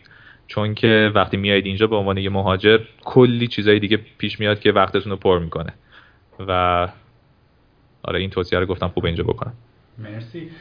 امیر ظاهرا خب رشتهش به نوعی رشته کارش با فیلد آکادمی که شما یکی از سوالی که داره اینه که اگر بخواد بره ونکوور و یه شرکت مثل طراحی دکور و اینتریور دیزاین و اینا بزنه چه این فعالیت های تو کانادا مرسوم و روبورس هستن یا نه؟ من تا حالا ندیدم. کسی بیاد اینجا مثلا توی یه سال اول به خصوص شرکتی بزنه و موفق بشه بگی برامون چیه؟ به خاطر اینکه خیلی فرق داره سیستم اینجا با ایران. هم قوانینش فرق می‌کنه هم فرهنگ مشتری فرق می‌کنه هم اگه business نیاز به استخدام کارمند داشته باشه قوانین کارشون سیستم استخدامیشون درآمداشون خیلی چیزاش فرق می‌کنه. و کسی که میاد اینجا مثل یه نوزاده توی این بین این business دارا. و باید بره کلی یاد بگیره تا بفهمه که چطوری می‌تونه اینجا یه business تاسیس کنه و موفق نگهش داره. آره من معمولا کسایی که میگن من می‌خوام بیام اینجا business خودم رو راه بندازم فرقی نمی‌کنه تو چه field ی. توصیه خیلی توصیه که خیلی بهش تاکید می‌کنم اینه که برید یه business ی رو پیدا کنید که شبیه business یه که تو سرتون دارید و هر جوری که شده یه کار توش پیدا کنید. یه سال شیش ماه دو سال هر چقدر که می‌تونید توش کار کنید تا به کل پروسه کاریشون قوانینشون سیستم کاریشون کلا آشنا بشید. و اون موقع من فکر می‌کنم شانسش رو دارید که business ی بزنید و موفق بشید و چه, چه بسا موفقیتی هم که اینجا کسب می‌کنید بیشتر از ایران باشه. حالا بستگی به field ی داره که توش فعالیت می‌کنید بله دیدگاه خیلی جالبیه. رضا میگن برای تست شما از چه ابزارهایی استفاده می‌کنید؟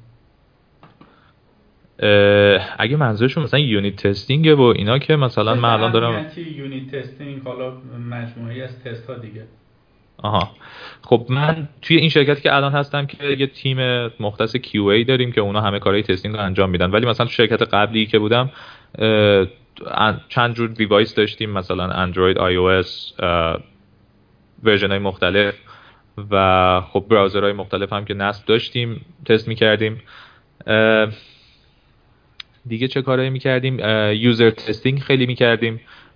یه شرکت هایی هستن مثل سایت مثلا usertesting.com که اینا یه پولی از شما می‌گیرن اون محصولتون رو میفرستن برای یه عده user ی که پول می‌گیرن تا تست کنن اپلیکیشن شما رو. و این کار ما خیلی می‌کردیم که بتونیم نقصای UI یا چیزای اینطوری رو پیدا کنیم. بیشتر برای تست UI ما از اون استفاده می‌کردیم. برای تست dev و کد همون توی browser های مختلف توی device های مختلف تست می‌کردیم. و الان که مثلا من کار accessibility هم می‌کنم توی خیلی پروژه ها رو توی virtual machine با screen reader تست می‌کنیم مثل مثلا JAWS یا Apple VoiceOver. آره این چیزا به ذهنم می‌رسه. بله. دانیال یه پسری 14 ساله از یکی شهرهای مرزی دوست دارم وی آی پی جوابش رو بدی. بله. که گفته امکانات خیلی زیادی ندارن ولی عاشق برنامه نویسی و داره جاوا نمی‌خونه. گفته به نظر شما شغل کامپیوتر برنامه نویسی خوب است و درآمد دارد؟ اینو جواب بده برامون. ببخش من. با عرض پوزش من دستمونه رو عوض کنم. خونی شد. شما من میترستم کارت به اورژانس بکشه. آره. خیلی چیز وحشتناکی بود وقتی دیدمش. اوکی خب. شما داری باشم برمیری هی بدتر می‌کنی. نه نه نه.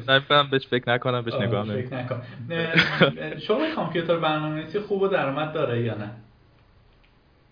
و اگه این رشته رو انتخاب کنید چه چیزی در آینده پیش روش خواهد بود؟ چون ظاهرا خانوادهش میگه که مثلا تجربی برن و اینا بهتره. شما که رفتید شریف خوندید توی دانشگاه تراز اول بودید خب چه روش های مطالعه ای داشتید؟ و قبلا هم که فضای کاری ایران و کانادا رو قبلا مقایسه کردید پس بیشتر برام بگید که برای دانیال عزیز که در واقع شغل کامپیوتر برنامه نویسی خوبه چه چلنجایی داره و خانوادهش میگن تجربی خودش عاشق در واقع آیتیه کدوم رو انتخاب کنه؟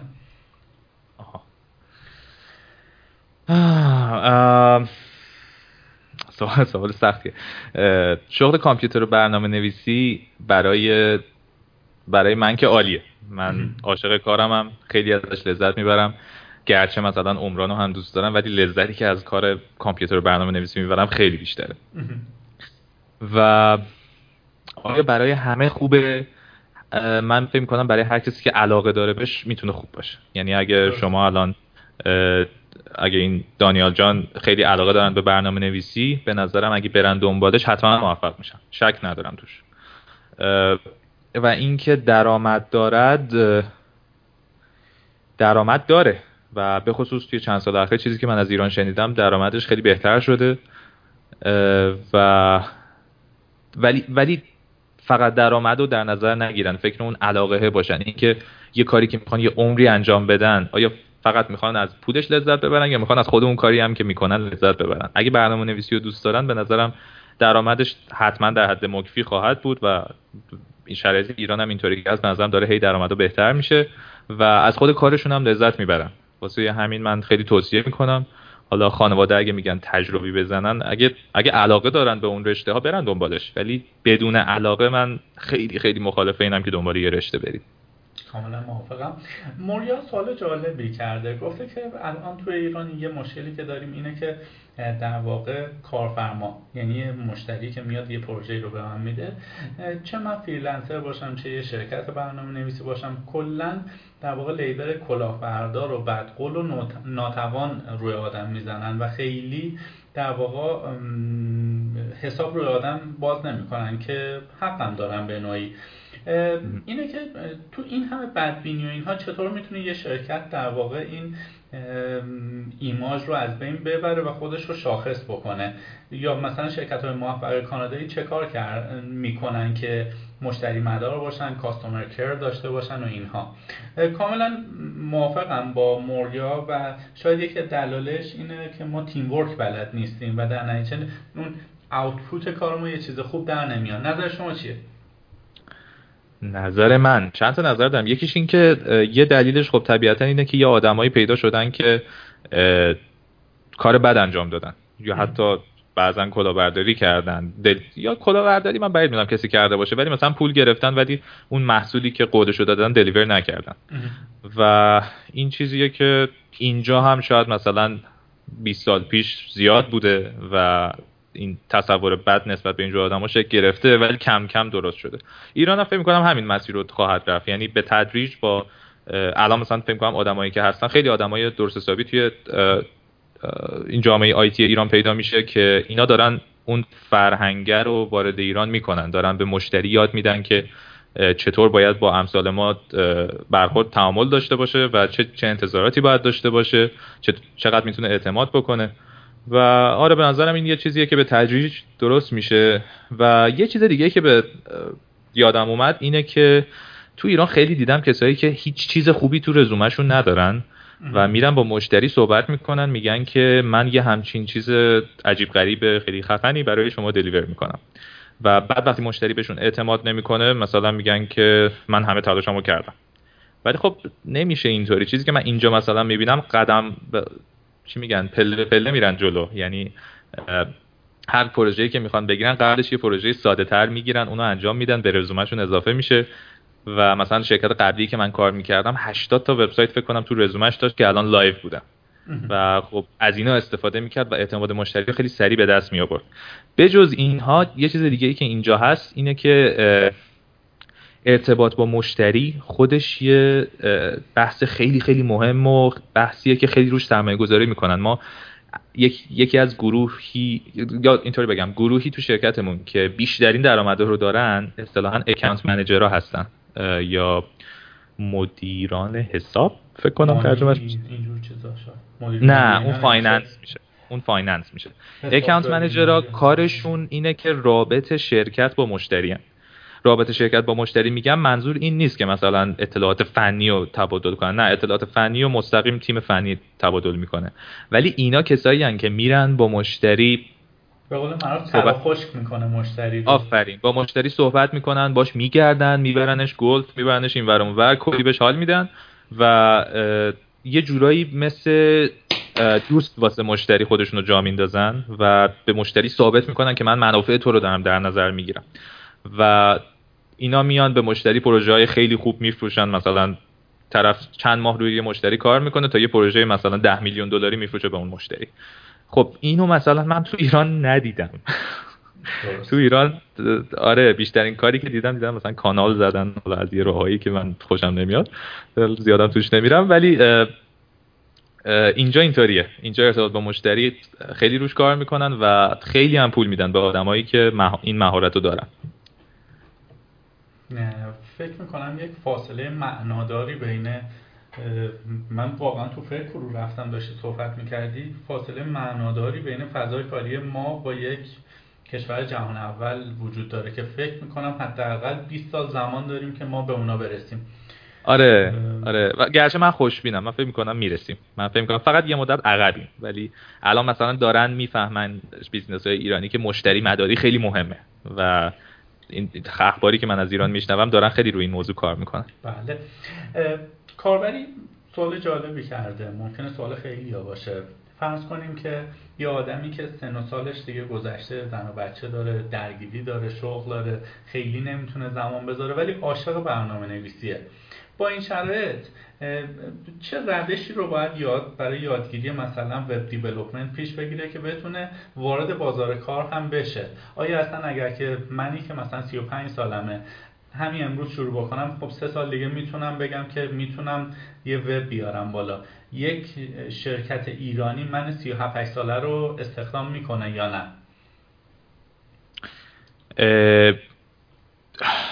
خب شرکت ایرانی من خیلی نمی‌تونم نظری بدم به خاطر اینکه نمی‌دونم چقدر روی سن حساسم ولی چیزی که اینجا من دیدم اینه که اصلا توی قانون اساسیشونه توی قانون کارشونه که شما حتی نمی‌تونید از طرف بپرسید سن چند سالته.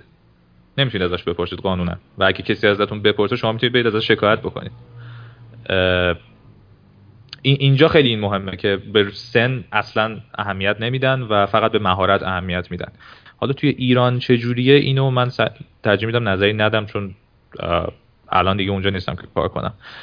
ولی در مورد اینکه تو سن بالا شروع کنید به یاد گرفتن که گرچه البته این سنی که گفتیم بالا نیست ولی نظرم اینه که یه چیز خوب ازش آگاه باشید. توی مثلا دنیای وب معمولا صرف این که یه نفر ده سال تجربه داره و دیگری چهار پنج سال تجربه داره نشان دهنده این نیست که اون کسی که ده سال تجربه داره بهتره. چون انقدر تکنولوژی ها عوض میشه که اون چیزی که طرف توی 5 تا ده سال گذشته یاد گرفته دیگه الان به کارش نمیاد. یه یه تجربه تجربیاتی یاد گرفته که توی گوشه کنار کار به کارش میاد. ولی معمولا تجربه experience ی که به درد یه نفر توی کار می‌خوره و به درد استخدامش می‌خوره experience 3 4 5 سال اخیرشه. در نتیجه شما تو هر سنی شروع کنید ظرف 3 4 5 سال احتمالش هست که بتونید به حتی position های senior برسید. که این یکی از تفاوت های این اکوسیستم ما با مثلا engineering های مثلا civil و مکانیک و برق و این چیزاست. که توی اونا شما بخواید senior بشید باید قطعا مثلا 10 سال کار کنید. ولی اینجا اینطور نیست. بله. خب حالا اینجا می‌رسیم به یک سوالی که هیراد پرسیده این که طول عمر کاری یه برنامه نویس چند ساله؟ آیا مثلا ما هم مثل فوتبالیستا یه عمری داریم که بعد از 31 دو سالگی دیگه با expire میشیم و کسی استخداممون نمی‌کنه؟ یا نه مثل قالی کرمون هرچی پا بخوریم بهتر میشیم و با تجربه تر میشیم و استخداممون می‌کنه که از تجربیاتمون استفاده کنن؟ شما خود چند سالته؟ من 25 سالم. تو تیمی که اونجا هستید میانگین سنی از شما بالاتره یا پایینتره؟ قطعا بالاتره. آره من جزو جوانترینام. و برنامه نویسایی که تا حالا بهشون برخوردم برنامه نویسایی که سنشون بالاتر بوده مثلا توی همکارم اونایی که خیلی برنامه‌نویسای خوبی هن اکثرشون رنج سنیشون 35 30 تا 35 تا 40 ساله. برنامه نویسی که مثلا 40 تا 50 سال تا 55 سال حتی داریم اونها معمولا چسبیدن به یه جور تکنولوژی که مثلا مثلا بکند جاوا رو مینتین می‌کنن. و دنبال یادگیری تکنولوژی جدید خیلی نمیرن حوصله‌شو ندارن و همون کار رو انجام میدن و خوبم انجام میدن. و می‌تونن این کار رو بکنن. گرچه خطر این هست که اگه پس فردا ما دیگه بهشون نیاز نداشتیم و یه وقت مثلا لی آف شدن دیگه به این راحتی نمی‌تونن برن کار جایی پیدا کنن. چون دانششون بروز نیست. ولی اگه کسی علاقه داشته باشه همیشه دانشش رو بروز نگه داره که به نظرم هیچ محدودیتی نداره که تا کی کار کنه. همیشه می‌تونه کار کنه. چیزی که من دیدم مردم بیشتر انجام میدن اینه که یه ده سال 15 سال کار کردن یا کمتر مثلا 5 سال هم کار کردن سعی می‌کنن کم کم برن سمت position های یا architect ی یا position های leadership ی. یعنی یا میرن position هایی که فقط architect بکنن کلیت کار رو. مثلا بگن که آره این از این تکنولوژی استفاده می‌کنیم اینطوری استفادهشون می‌کنیم این تکنولوژی اینطوری با هم تعامل می‌کنن و خلاصه برنامه ریزی کلی کارو می‌کنن. یا اینکه میرن دنبال اینکه یه تیم رو lead کنن و خودشون خیلی دست به کد نشن. فقط review کنن مثلا کدا رو و راهنمایی بدن به اعضای تیم. و خود منم مثلا کسی هم که ترجیح میدم اون مسیر رو برم. یعنی دیگه تا ابد نشم نشینم همش کد بزنم. گرچه کد زدن رو دوست دارم ولی فکر می‌کنم که دانشم و تجربم توی اون وادی بهتر می‌تونه مورد استفاده قرار بگیره. efficient تر باشه productive تر باشه. اردلان عزیز اگه اجازه بدیم ما در واقع حالا سعی کردیم سوالات کاربران رو به نوعی اونهایش که با هم مرتبط بود رو دیگه مجدد نپرسیم که زمان ارزشمند شما رو خیلی نگیریم. اگر هم کاربر عزیزی سوال شما نپرسیم احساس کردیم که توی سایر توضیحاتی که شما دادید پوشش داده شده و عذرخواهی می‌کنیم. من فقط گپی که با هم زدیم رو اینجوری می‌خوام جمعش بکنیم که یک توضیحی هم در مورد راه لانچ کردن استارتاپ برام بگی. من اعتقاد دارم امروزه تو ایران خیلی اعتقاد دارن که اگه یه هاست و دامنه بگیرن یه سایتی بیارن بالا و شروع کنن توش مثلا یه بلاک پستی ببره بالا این شد استارتاپ. آیا واقعا معنی استارتاپ اینه یا نه؟ خب شما استارتاپ های مختلف توش بودی و الان هم هستی می‌دونی چه challenge هایی داره وسط راه ممکنه همتیمیات نتونن با هم دیگه match باشن. و تا پایان راه همراهی بکنن همه این challenge ها وجود داره. مضاف بر این که مهارت هایی که ما توی کار داریم دو دسته تقسیم میشن در بهترین حالت. hard skills و soft skills hard skills هم میشه که شما JS بلدی نمی‌دونم Node JS بلدی React بلدی. soft skills همون چیزایی که گفتی. توی negotiation ها با اعضای تیم اینکه چقدر هوش هیجانی داشته باشی اگر عصبانی شدی چی جوری برخورد بکنی؟ خب همیشه پروژه خوبی و خوشی نیست. ممکنه که سایت down بشه زیر attack بشه DDoS بشه اونجا باید چی جوری خودت رو کنترل بکنی؟ یک توضیحی هم در مورد این مسائل برام بده. چه تجربیاتی داشتی و چه توصیه‌ای داری برای ما؟ اینکه چجوری استارتاپ را بندازیم و هر کدوم از مهارت ها وزنش چقدر تو موفقیت دوار کاری ما؟ درست. به نظرم خیلی بحث خوبیه این. من خودم تا دو سه سال پیش هر چی توی اینترنت میخوندم و اینها بیشتر راجع به همون هارد اسکیلز میخوندم. یعنی راجع به همون مهارت های برنامه نویسی تکنیک ها تکنولوژی جدید اینجور چیزا. بعد از دو سه سال پیش وقتی که از همون حوالی موقعی که شروع کردم به follow کردن آدمایی که از طرز فکرشون خوشم میومد توی توییتر و جاهای دیگه دیدم که اینا راجع به موضوعات دیگه هم می نویسن مثلا راجع به موضوعات fatigue کاری مثلا اینکه شما از کار خسته میشه روحیت رو از دست میدی. یا راجع به imposter syndrome که شما حس می‌کنی که از همه عقبی و داری وانمود می‌کنی خیلی خوبی ولی اونقدر خوب نیستی. یا راجع به تیم ورک می نویسن یا راجع به ارتباطات تیمی می نویسن همین الان مثلا من به یه پادکست گوش میدم به اسم Soft Skills Engineering که خیلی جالبه خیلی دو نفر میان همش راجع به چیزایی صحبت می‌کنن توی دنیای آیتی که مربوط به چیزای فنی نیست. و یه جورایی 50 درصد کار به نظرم همینه. 50 درصد کار مهارت های فنیه 50 درصد دیگه همین soft skills ه که اینجا توصیه‌ای که دارم اینه که سیستم آموزشی ما توی ایران متاسفانه روی soft skills شما کار نمی‌کنه برخلاف اینجا. واسه همین خودتون باید دنبالش برید. به نظرم حتما دنبالش برید تا می‌تونید مطالعه کنید راجبش. همون توصیه من در مورد follow کردن آدما توی توییتر و اینا رو اگه دنبال کنید آدما معمولا راجع به soft skills هم زیاد می‌نویسن. و اونا رو برید بخونید. فقط ندید فقط مقالات فنی رو بخونید.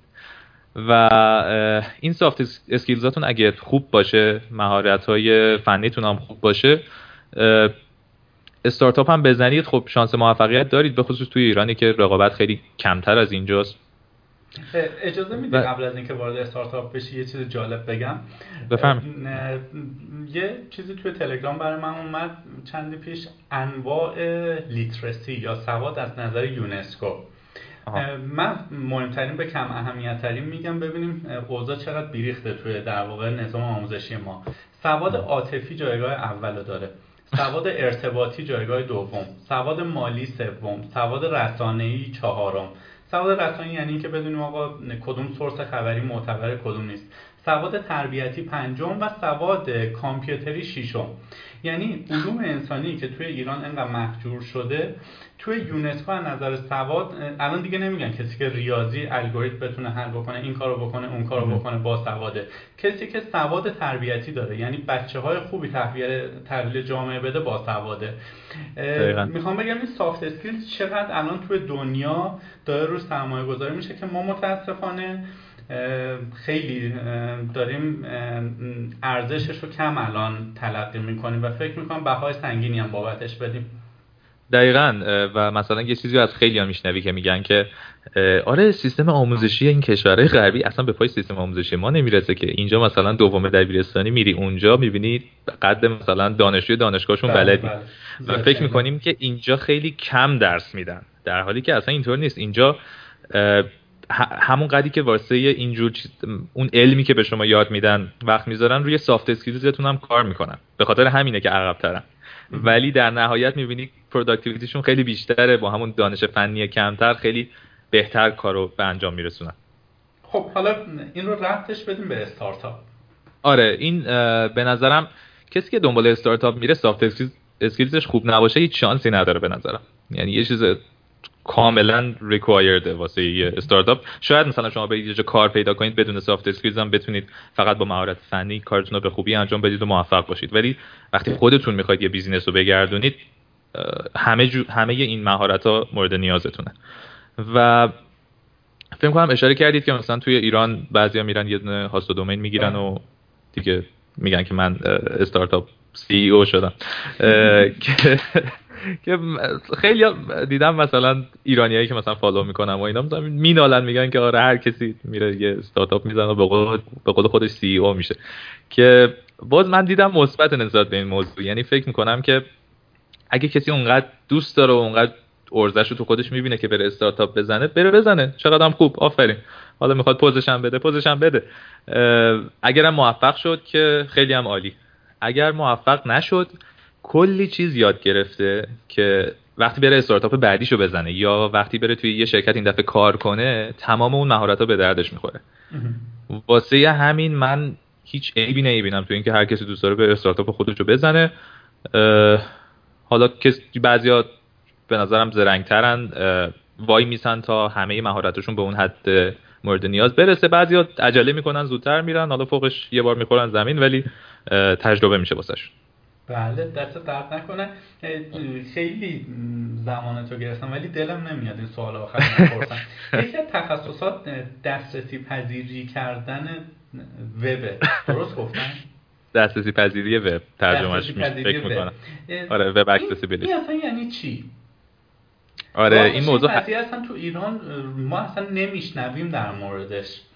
ولی خب تو Smashing Magazine که نام بردی من خیلی مقاله می‌بینم که newsletter ش برام میاد و اینها. یه ذره برام توضیح میدی چیه؟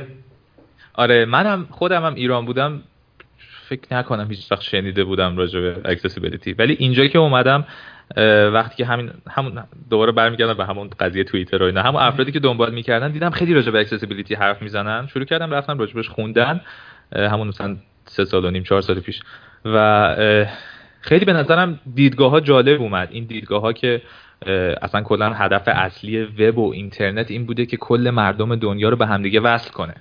حالا چرا ما بیایم کارمون رو یه سری نقصا توش بذاریم که همه رو نتونه به هم وصل کنه؟ یه عده که یه جور معلولیتی یه جور مشکل جسمی دارن نتونن ازش استفاده بکنن. به نظرم خیلی این چیز تلخی اومد. و خود من یه اصلا علت این که انقدر از کار وب و اینا خوشم اومده از بچگی اینه که دوست دارم همه این حس connect کردن همه مردم دنیا خیلی به نظرم شیرینه. این حس برابری همه اینکه همه مثل هم دسترسی به اطلاعات مشابه داشته باشن خیلی واسم شیرینه و سر همین موضوع خیلی بحث accessibility هم به نظرم جالب اومد. حالا بحث accessibility چیه؟ واسه کسایی که نمی‌دونن بگم. شما وقتی software نرم افزار وب وبسایت و اپلیکیشن mobile application هر چی می‌سازید یه سری قابلیت ها توی browser ها توی OS موبایل ها مثل iOS و اندروید توی سیستم عاملات توی همه اینا هست که کمک می‌کنه به افرادی که یه جور معلولیت دارن. و این افراد می‌تونن از اون محصول شما استفاده بکنن. اما اگه شما از این موضوع آگاه نباشید و کدتون رو خوب نزنید و طراحیتون رو مناسب طراحی نکنید دیگه این افراد نمی‌تونن از سیستم شما استفاده بکنن. و شاید الان بعضیا پیش خودشون بگن حالا مثلا دو درصد جمعیت حالا زیاد مهم نیست و اینا که گرچه من میگم که همون دو درصد اگه بود خیلی مهم بود ولی توی مثلا آمریکا آمار نشون میده که حدود 22 درصد جمعیت حداقل یک جور disability دارن یک جور معلولیت دارن. خیلی این رقم بزرگه نزدیک 50 میلیون نفر توی آمریکاست. و یا بیش از 50 میلیون نفر فکر می‌کنم. و الان توی کشورهای توسعه تمام کشورهای توسعه یافته برید مثلا توی ویکیپدیا صفحه web accessibility رو ببینید. توش توضیح داده که تمام کشورهای توسعه یافته یه سری استاندارد دولتی رو الزامی کردن که مثلا تمام سایت های حداقل دولتی باید یه استاندارد accessibility رو رعایت کنن.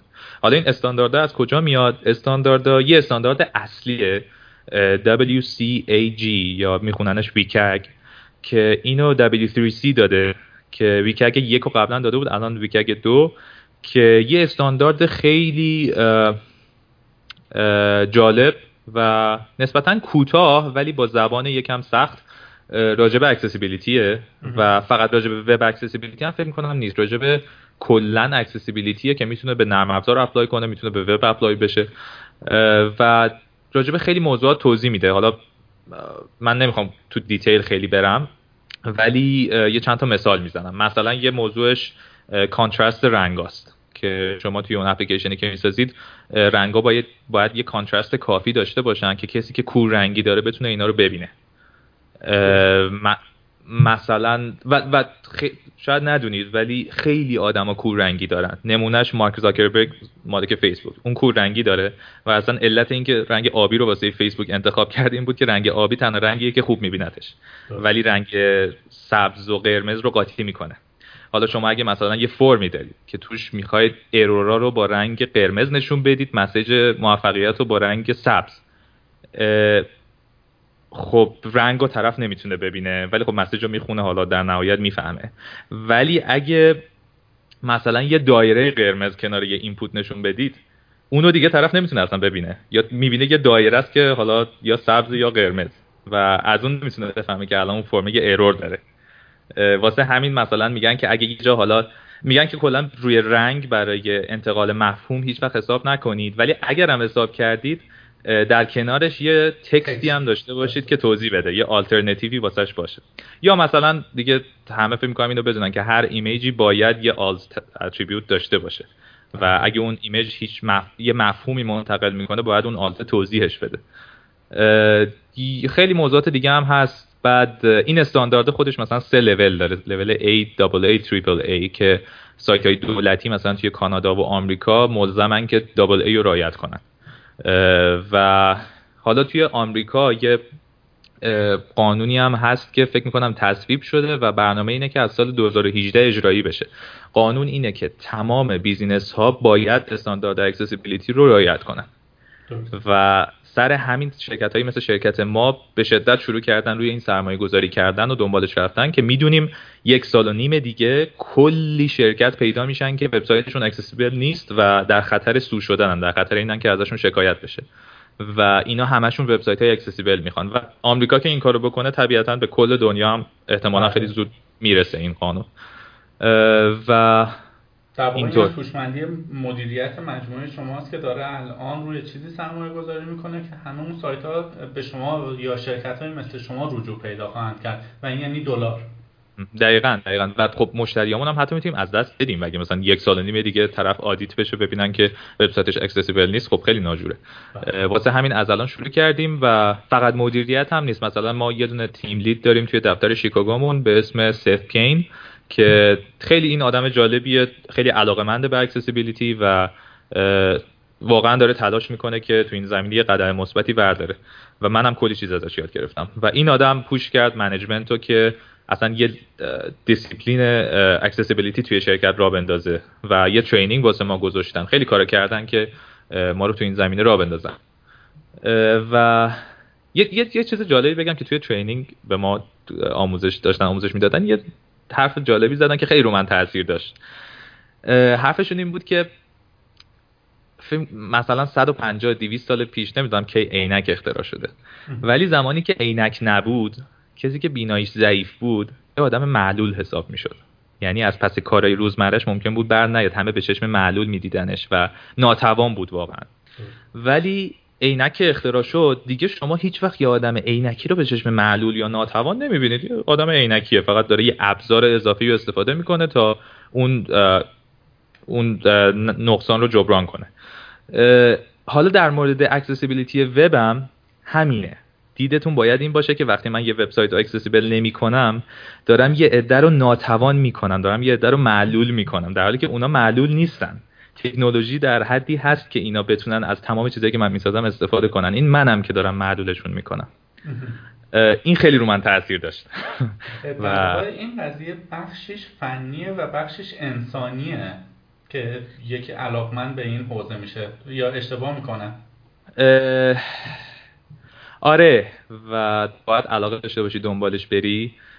و فکر می‌کنم واقعا دلایل خوب برای علاقه مندی بهش وجود داره.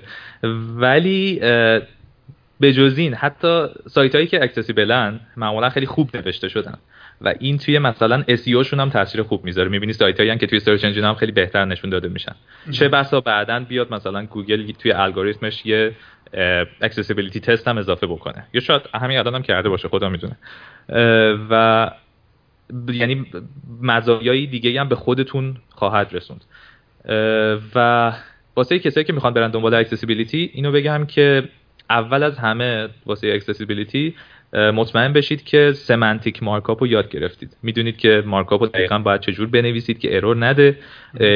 مقاله راجبش بخونید. یه راه خوبی که می‌تونید markup تون رو تست بکنید برید توی برید توی سایت گوگل کنید W3C Validator. و اونجا یه ابزاری هست که کد شما رو کد رو بهش می‌دید یا آدرس سایتتون رو می‌دید بهتون میگه error ای markup ش چیه. و میشه میگه congratulation آدم روحش شاد میشه. آفرین آره مثلا کم اتفاق میفته. آره آره خیلی کم. حتی سایت های خارجی هم خیلی کم اتفاق میفته. من مثلا هر صفحه ای که می‌سازم و یه بار مثلا معمولا وسط های ساخت یه بارم بعد از ساخت حتما میرم اونجا چکش می‌کنم و مطمئن میشم که هیچ error ی نمیده. این خودش کلی شما رو جلو میندازه از نظر SEO و نظر accessibility و یه کار دیگه ای که واسه accessibility این هم جزء کارهای basic ه که باید آزمایش بکنید سایتتون رو یا اپلیکیشنتون رو اینه که با کیبورد به تنهایی بتونید کل سایت رو navigate کنید. بله. اینم یه چیزیه که خیلی سایت ها توش fail می‌کنن. مثلا منوی منو و sub menu دارن ولی شما نمی‌تونید با کیبورد به sub menu برسید و این این دوتا کار رو اگه semantic markup و keyboard navigation رو حتما توی هر پروژه مطمئن بشید که انجام می‌دید کلی سایتتون accessible تر شده. حالا دیگه اگه می‌خواید دیگه در اون استاندارد رو واقعا رعایت کنید برید WCAG و بخونید WCAG2 اینو بخونید و کلی هم مثال تازگی ها اضافه کردن بهش. کلی منابع توی اینترنت هست و می‌تونید از راجبش یاد بگیرید. متاسفانه من نشنیدم منبع فارسی راجبش باشه. و امیدوارم که این منبع فارسی هم واسه ایجاد بشه که توی ایران هم بیشتر بحث accessibility مطرح بشه یا دسترسی پذیری.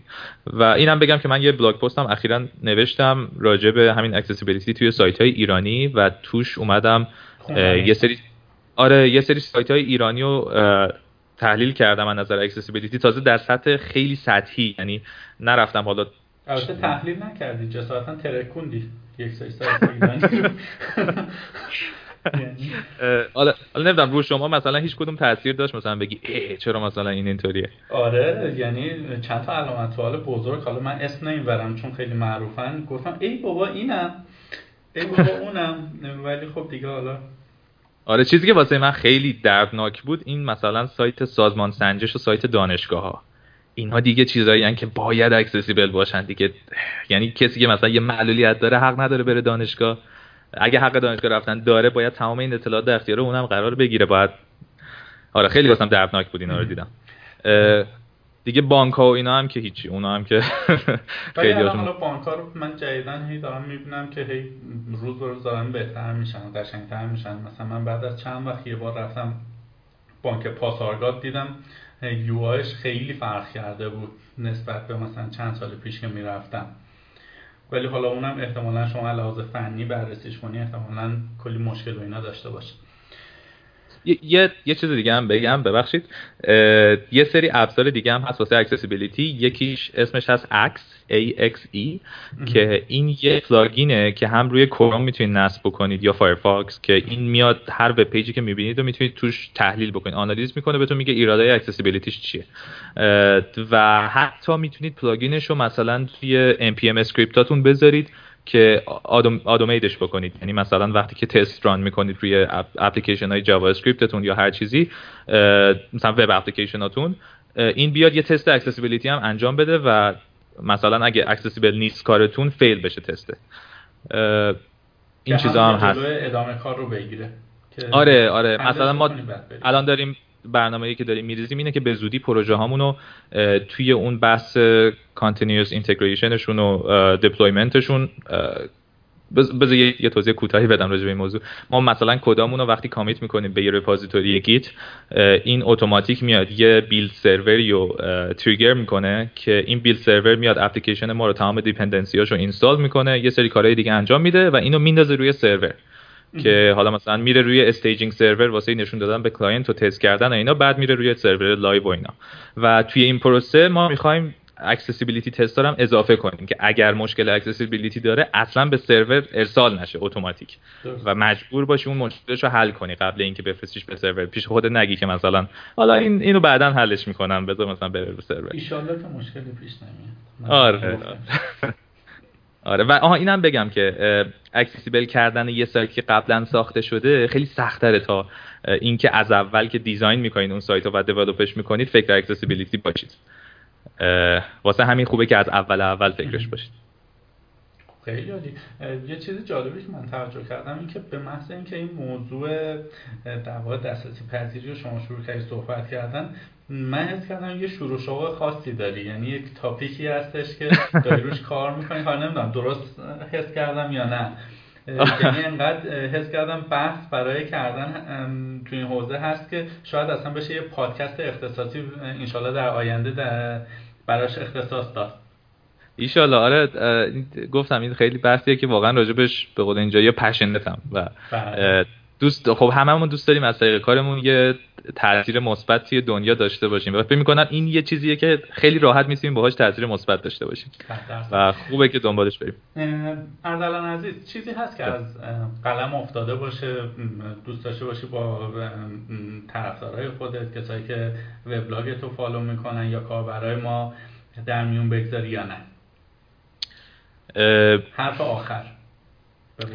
اول یه عذرخواهی بکنم از اینکه شاید خیلی سوالا رو که بلد نبودم جواب بدم رو گفتم. خیلی سوالا شاید خوب جواب نداده باشم. باز منو ببخشید دیگه در حدی که در توانم بود تلاش کردم. اینم اولین تجربه پادکستی من و ضبط صدا و این حرفا بود و در مورد دومیش من نظری نمیدم ولی در مورد اول خیلی خوشحالم که یه ذره روحیه غربی ها در واقع دیده میشه توی تو چیزی رو نمی‌دونی خیلی راحت میگی نمی‌دونم. ولی اگه همون سوالا رو از من می‌کردن شاید پنج دقیقه در موردش توضیح می‌دونم با اینکه تا اصلا تاچش هم نکردم. نه این خیلی حرکت خوبی بود. دست درد نکنه. مرسی. و چیز دیگه ای که بخوام بگم از خواننده های وبلاگم follower ای اینستاگرام بلاگ هر social media هر جای دیگه ای که هستم. خیلی ممنونم که همیشه لطف دارن. بهم خیلی کامنت های خوبی می‌ذارن. خیلی تشویقم می‌کنن مثبتن. سوالای خوبی می‌پرسن. بیننده های شما هم خیلی سوالای خوبی پرسیدن. و دیگه از طریق وبلاگم و social media توییتر اینستاگرام و اینا می‌تونن با من در ارتباط باشن. هر وقت سوالی اگه دارن من با کمال میل پاسخ میدم. لطفا ایمیل بزنن.